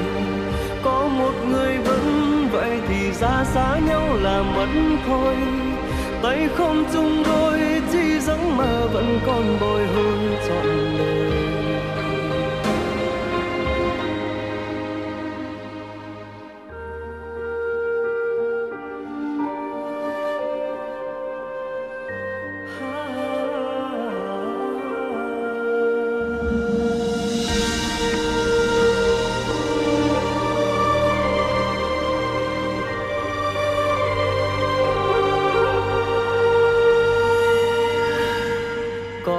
trai lúc xuân xanh, ngược xuôi bon sen đất khách. Mỗi tình cứ thế phai nhanh dường như thôi không nghĩ đến. Ít lâu có cô gái làm dịu em hồn đã khô dẫu không có đôi mắt giống mùa thu. Câu chuyện đang lẽ xa xôi, niềm riêng không ai nhắc tới.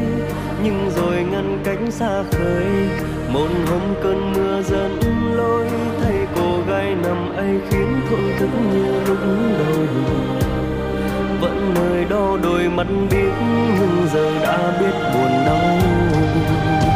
Ngày cô ấy đi theo chân mẹ cha, chàng trai bơ vơ từ xa trong tim hụt hẫng như mất một thứ gì. Không ai hiểu thấu vì tình yêu những đứa trẻ con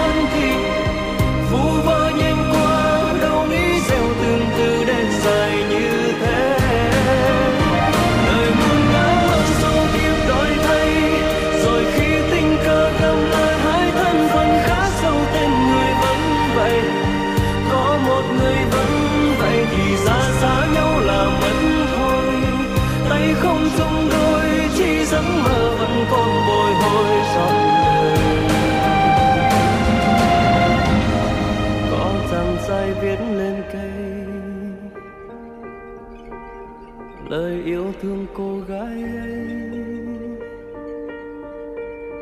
Có chàng trai viết lên cây. Lời yêu thương cô gái ấy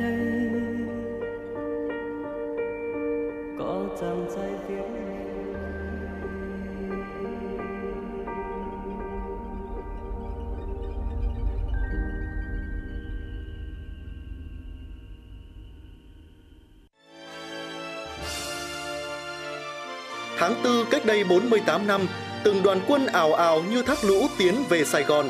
Khoảnh khắc lá cờ giải phóng tung cánh trên bầu trời ngày 30 tháng 4 năm 1975 chính là một dấu mốc vĩ đại trong lịch sử dân tộc. Tổ quốc thống nhất, Bắc Nam sum họp, đất nước chọn niềm vui, bước vào kỷ nguyên mới, độc lập, tự do.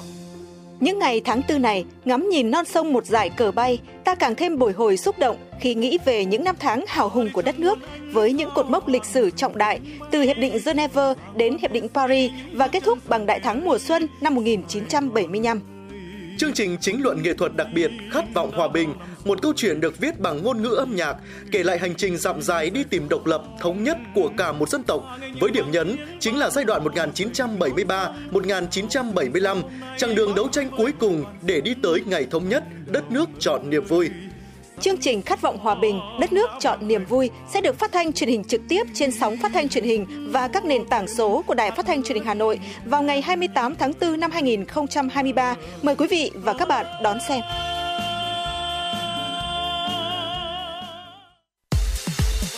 Quý vị và các bạn đang trên chuyến bay mang số hiệu FM96. Hãy thư giãn, chúng tôi sẽ cùng bạn trên mọi cung đường. Hãy giữ sóng và tương tác với chúng tôi theo số điện thoại 024 3773 6688. Thưa quý vị, chủ động Hà Nội chiều xin được tiếp tục với những thông tin được cập nhật bởi biên tập viên Kim Dung. Thứ trưởng Bộ Văn hóa, Thể thao và Du lịch Hoàng Đạo Cương đã ký công văn số 1498 yêu cầu tăng cường công tác bảo vệ bảo quản, phát huy giá trị của bảo vật quốc gia và lập hồ sơ hiện vật, đề nghị công nhận bảo vật quốc gia đợt 12 năm 2023. Theo đó, công văn gửi các bộ ngành tổ chức chính trị, tổ chức chính trị xã hội, ủy ban nhân dân các tỉnh thành phố yêu cầu triển khai nhiều hoạt động nhằm bảo vệ bảo quản và phát huy có hiệu quả giá trị của bảo vật quốc gia, đồng thời tiếp tục nhận diện và lựa chọn được những hiện vật có giá trị trị đặc biệt quý hiếm tiêu biểu của đất nước về lịch sử, văn hóa, khoa học. Về công tác bảo vệ bảo vật quốc gia, Lãnh đạo Bộ Văn hóa, Thể thao và Du lịch đề nghị tổ chức xây dựng hoàn thiện và kịp thời triển khai phương án bảo vệ đặc biệt đối với từng bảo vật quốc gia, trong đó lưu ý có biện pháp phòng chống cháy nổ, trộm cắp, thiên tai và các nguy cơ gây hại khác để đảm bảo tuyệt đối an toàn cho các bảo vật quốc gia. Để chấn chỉnh tình trạng ứng xử lệch chuẩn trên không gian mạng, nhất là của nghệ sĩ, Bộ Thông tin và Truyền thông vừa ban hành quyết định 512 về kế hoạch hành động cập nhật kế hoạch thực hiện chiến lược phát triển lĩnh vực phát thanh, truyền hình và thông tin điện tử giai đoạn 2021-2025, trong đó có nội dung xử lý, hạn chế phát sóng, biểu diễn quảng cáo đối với nghệ sĩ KOLs có hành vi vi phạm pháp luật trái với thuần phong mỹ tục năm 2021, Bộ Văn hóa, Thể thao và Du lịch cũng đã ban hành quy tắc ứng xử của người hoạt động trong lĩnh vực nghệ thuật. Phó Cục trưởng Cục Nghệ thuật biểu diễn Trần Hướng Dương cho biết, hiện nay các vi phạm về ứng xử của nghệ sĩ trên không gian mạng đang được xử lý theo quy định của Luật An ninh mạng, Luật Khoa học và Công nghệ. Nghị định hoạt động nghệ thuật biểu diễn thời gian tới về phía quản lý nhà nước sẽ có nhiều biện pháp xử lý quyết liệt hơn. Hiện tại ngành văn hóa đang phối hợp với một số bộ ngành để có quy chế phối hợp quản lý người hoạt động văn hóa nghệ thuật tốt hơn. Đà Nẵng, chủ nhà của một liên hoan phim quốc tế hoàn toàn mới tại Việt Nam, Liên hoan phim châu Á Đà Nẵng hứa hẹn sẽ trở thành một điểm hẹn điện ảnh mới tại Việt Nam, cùng với Liên hoan phim quốc tế Hà Nội. Liên hoan châu Á Đà Nẵng diễn ra từ ngày 9 đến 13 tháng 5 do Ủy ban nhân dân thành phố Đà Nẵng chỉ đạo, Hiệp hội xúc tiến phát triển điện ảnh Việt Nam chủ trì, phối hợp với Sở Văn hóa và Thể thao thành phố Đà Nẵng cùng các sở ngành, các tổ chức cá nhân ở trong và ngoài nước thực hiện với tiêu chí lựa chọn và vinh danh các tác phẩm điện ảnh xuất sắc, giàu giá trị nhân văn, có khám phá mới mẻ, nghệ thuật thể hiện độc đáo, khích lệ những tài năng mới của điện ảnh Việt Nam và khu vực châu Á Thái Bình Dương, giới thiệu rộng rãi đến công chúng những tác phẩm điện ảnh mới có giá trị cao về nội dung và nghệ thuật của các nền điện ảnh châu Á Việt Nam và các bộ phim chọn lọc của điện ảnh thế giới.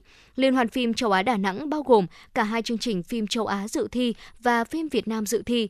Hai đại diện của điện ảnh Việt Nam là Cho tàn rực rỡ của đạo diễn Bùi Thạc Chuyên và những đứa trẻ trong xương của đạo diễn Hà Lệ Diễm. Chương trình lễ khai mạc, lễ bế mạc và trao giải được xây dựng trên tinh thần của một liên hoan phim tầm cỡ châu lục để quảng bá hình ảnh của Việt Nam đến với thế giới và thu hút bạn bè thế giới đến Việt Nam và đặc biệt là Đà Nẵng. Với nhiều người mê sách, Hội trợ sách quốc tế Frankfurt là cái tên được biết đến nhiều trong những năm gần đây. Nhân dịp Ngày sách và Văn hóa đọc Việt Nam, Omega Plus đã xuất bản cuốn Lịch sử Hội sách Frankfurt với mong muốn mang đến cho độc giả Việt Nam những thông tin về một hội sách lớn trên thế giới, lịch sử ngành in ấn hay nhìn rộng hơn là sự phát triển văn minh xã hội. Đây là lần đầu tiên ở Việt Nam xuất bản cuốn sách viết về lịch sử Hội sách Frankfurt, Đức, hội trợ sách quốc tế quy mô lớn nhất và quan trọng bậc nhất thế giới – cuốn sách không chỉ ghi lại lịch sử nhiều năm của hội sách Frankfurt mà còn khái quát lịch sử của ngành xuất bản, in ấn và phát hành thế giới kể từ nửa cuối thế kỷ 15 đến nay, đồng thời cũng cho thấy những biến động lớn về kinh tế chính trị của nước Đức, của châu Âu cũng như toàn thế giới trong giai đoạn này. Quý vị và các bạn đang theo dõi kênh FM 96 MHz của đài phát thanh truyền hình Hà Nội. Hãy giữ sóng và tương tác với chúng tôi theo số điện thoại 024 3773 6688. FM 96 đồng hành trên mọi nẻo đường. đường.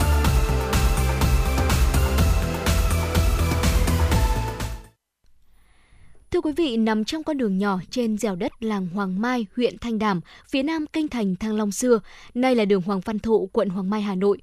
Cổ tự Nga Mi vẫn ngày đêm vang lên tiếng tụng kinh gõ mõ đều đặn. Chùa có niên đại hàng nghìn năm tuổi, trong chùa còn lưu giữ được nhiều di vật cổ có giá trị nghệ thuật thế kỷ 17. Chùa đã được công nhận là di tích lịch sử văn hóa cấp quốc gia năm 1994. Ngay sau đây mời quý vị thính giả cùng tìm hiểu về ngôi chùa cổ Nga Mi thông qua phóng sự được thực hiện bởi phóng viên của Chủ động Hà Nội. Nga Mi Tự vốn là ngôi chùa cổ của làng Hoàng Mai, thuộc thái ấp của đại tướng Trần Khát Trân. Đền thờ ngày và ngôi đình làng cũng ở gần chùa. Theo nội dung các ghi trên một tấm bia đá cổ trong chùa, thì Nga Mi Tự được sửa chữa lớn vào năm Hồng Đức 28, tức năm 1497. Lúc đó, chùa gồm có tiền đường, nhà thiêu hương và thượng điện kết nối theo hình chữ đinh. Văn bia cổ còn nêu rõ, chùa được dựng ngay sau khi nhà vua Lý Công Uẩn rời đô từ Hoa Lư ra Thăng Long. Ban đầu chùa được làm bằng tre lá, đến lúc công chúa, còn vua Lê Thánh Tông ra trụ trì mới xây dựng lại bằng gạch ngói khang trang vào năm 1497. Bà Nguyễn Thị Dục, phường Hoàng Văn Thụ, quận Hoàng Mai, Hà Nội cho biết. Mẹ tôi cũng là một Phật tử, cho nên là ờ, mẹ cũng thường cho tôi lên chùa. Thì trước đây thì cái khuôn viên của chùa nó không được như thế này. Mà tất cả cái sân này là vườn nhãn, vườn rau, thì lúc bây giờ tôi cứ theo mẹ ra đây cùng làm cỏ với các thầy ấy, hái rau làm cỏ bây giờ bên ngoài kia là còn cấy lúa thì các thầy rất là vất vả Khu chùa chính có quy mô kiến trúc lớn, gồm tiền đường, thượng điện và gác chuông. Tiền đường theo kiểu nhà khung gỗ, gồm 5 gian, hai trái, tường hồi bít đốc, mái lập ngói mũi hài, bờ nóc, bờ dài đắp gạch gốm hình hoa chanh. Bộ khung đỡ mái gồm 6 vì, kết cấu 4 hàng chân được làm giống nhau kiểu trồng giường. Nền nhà được tôn cao 120cm so với mặt sân, có hàng hiên rộng, phía trước làm cửa bức bàn, phía sau gian giữa thông với thượng điện, các gian ngoài xây tường bao. Dọc hai hồi nhà và tường hậu xây những dãy bệ gạch cao 60cm để đặt tượng thờ. Thượng điện là một lớp nhà dọc bốn gian nối với gian giữa của tiền đường. Nhà được xây tường bao khép kín. Các bộ vì đỡ mái có kết cấu giống nhau và giống như kết cấu vì nhà tiền đường. Do lòng nhà hẹp nên mỗi vì chỉ sử dụng hai hàng cột chính. Các vỉ nách có kết cấu trồng giường và được đặt trên thanh xà có một đầu ăn sâu trần mộng vào thân cột cái, đầu kia gác trực tiếp trên tường bao. Dưới cầu đầu của các vỉ được treo những bức cửa võng, hoành phi sơn son thép vàng đã làm tăng sự uy nghiêm, lộng lẫy của Phật điện Đại Thừa. Nằm phía sau thượng điện, gác chuông chùa Nga Mi đã mang lại nét đặc sắc cho kiểu bố cục mặt bằng ở đây. Kiểu gác chuông này hiện nay mới thấy ở chùa Keo, Thái Bình và chùa điểm Giang, Ninh Bình. Các trường chùa Nga Mi có mặt bằng hình vuông, hai tầng, tám mái, các gốc đào được uốn cong ngược lên, đầu của bốn đao trên đắp nổi cao bốn đầu rồng, còn bốn đao dưới trang trí hoa văn, uốn gấp rất uyển chuyển. Phần cổ diêm giữa hai mái làm chắn song còn tiện để lấy ánh sáng cho bên trong. Tỷ lệ giữa phần mái trên, mái dưới và phần thân nhà rất cân đối, mang lại cảm giác đầm ấm. Gác chuồng được tạo dựng vững chắc trên bộ khung gỗ, gồm 16 chân cột, chia đều cho bốn góc nhà. Bốn cột cái có kích thước lớn và vươn tới nóc mái. Quanh mỗi cột cái có ba cột góc để đỡ hệ thống xà kè của tầng mái dưới. Ni sư Thích Đàm Tính, trụ trì chùa Nga Mi, phường Hoàng Văn Thụ, quận Hoàng Mai, Hà Nội cho biết. Ngày xưa là tôi về chùa này là bắn phá, không không còn một cái gì cả. Kể cả bên ngõi, hai bên này là hai đống cách vỡ không có gì. Thì bắt đầu chúng tôi đi Tôi về năm 80 thì bắt đầu bắt tay vào để dọn dẹp. Thì sau đó là chúng tôi cứ làm dần. Mỗi lần ngày xưa là sân đất, tường đất thì chúng tôi cứ lao động tăng gia nuôi lợn rồi trồng rau nói chung mọi mặt vân vân để để bán lấy tiền nhạnh nhạnh thì cứ sửa dần thôi ạ. Trong số gần 50 pho tượng Phật ở chùa này, đáng chú ý hơn cả là pho tượng quan âm nghìn tay nghìn mắt và phần bệ đài sen. Đây là pho tượng có niên đại thế kỷ 17. Những chi tiết tạo tác của pho tượng cho thấy có sự gần gũi với nét trang trí trên khuôn mặt pho tượng quan âm nổi tiếng ở chùa Bút Tháp, xã Tỉnh Tổ, huyện Thuận Thành, tỉnh Bắc Ninh. Đài sen và bệ được trang trí mỗi cánh sen nổi. Trong lòng cánh sen có hoa cúc, phong cách nghệ thuật thế kỷ 16. Theo các tài liệu cũ để lại, bởi thời gian làm vôi gỗ đổ nát hoặc bị chiến tranh tàn phá, nên chùa đã được nhiều lần sửa chữa hoặc tôn tạo, vào các năm 1624, 1705 đến 1719, 1829, 1900, 1907. Tuy nhiên, dấu tích xưa hầu như không còn gì nữa. Và sau những đợt trùng tu cuối cùng thì dáng dấp ngôi chùa mang phong cách nghệ thuật kiến trúc của thời Nguyễn với mặt bằng các công trình theo kiểu nội công ngoại quốc đến tháng 12 năm 1972, tiền đường của chùa bị bom B-52 của Mỹ hủy hoại, nhưng ngay sau đó đã được phục hồi. Năm 1994, chùa được trùng tu, dãy giải vũ bên trái. Năm 1996, chùa được dựng lại dãy giải vũ bên phải. Năm 1998, chùa chính được trùng tu. Bà Nguyễn Phương và bà Hồng Hà, người dân làng Hoàng Mai, cho biết. Cách đây phải hạ gần 20 năm rồi, ngày xưa ở Đằng Ý là một cái hồ ao. Sau đó thì là cụ tổ là cho lấp đi. Thế và lấp sau đó thì mới bắt đầu dùng cây. Chúng tôi chỉ biết là hàng ngày thì ra đây này chăm sóc cây cối. Thế còn thì nói chung mà chỉ có nước tưới là chính.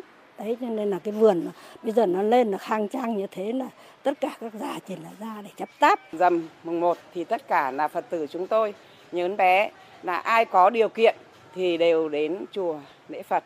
Thứ nhất là gì? Là lễ được Phật cái tâm linh mình thoải mái. Thứ hai là cầu cho tất cả quốc thái dân an. Nhất là đợt vừa rồi dịch Covid thì thường xuyên chúng tôi không được tập trung ở chùa.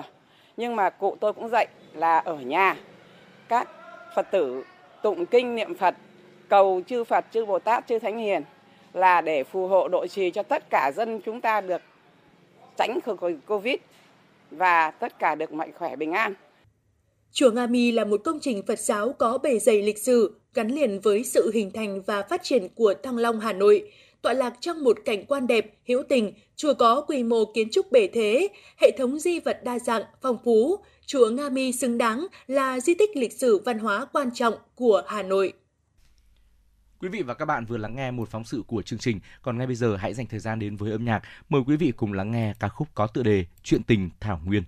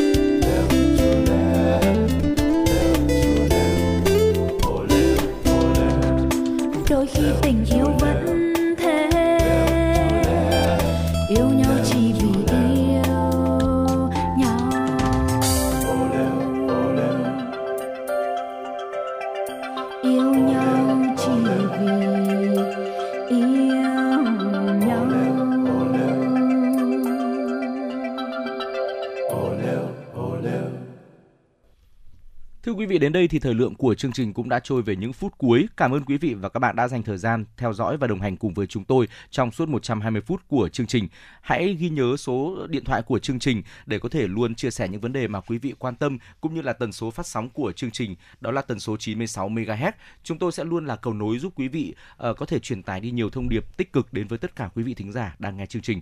Còn bây giờ, ekip thực hiện chương trình xin nói lời chào tạm biệt và hẹn gặp lại.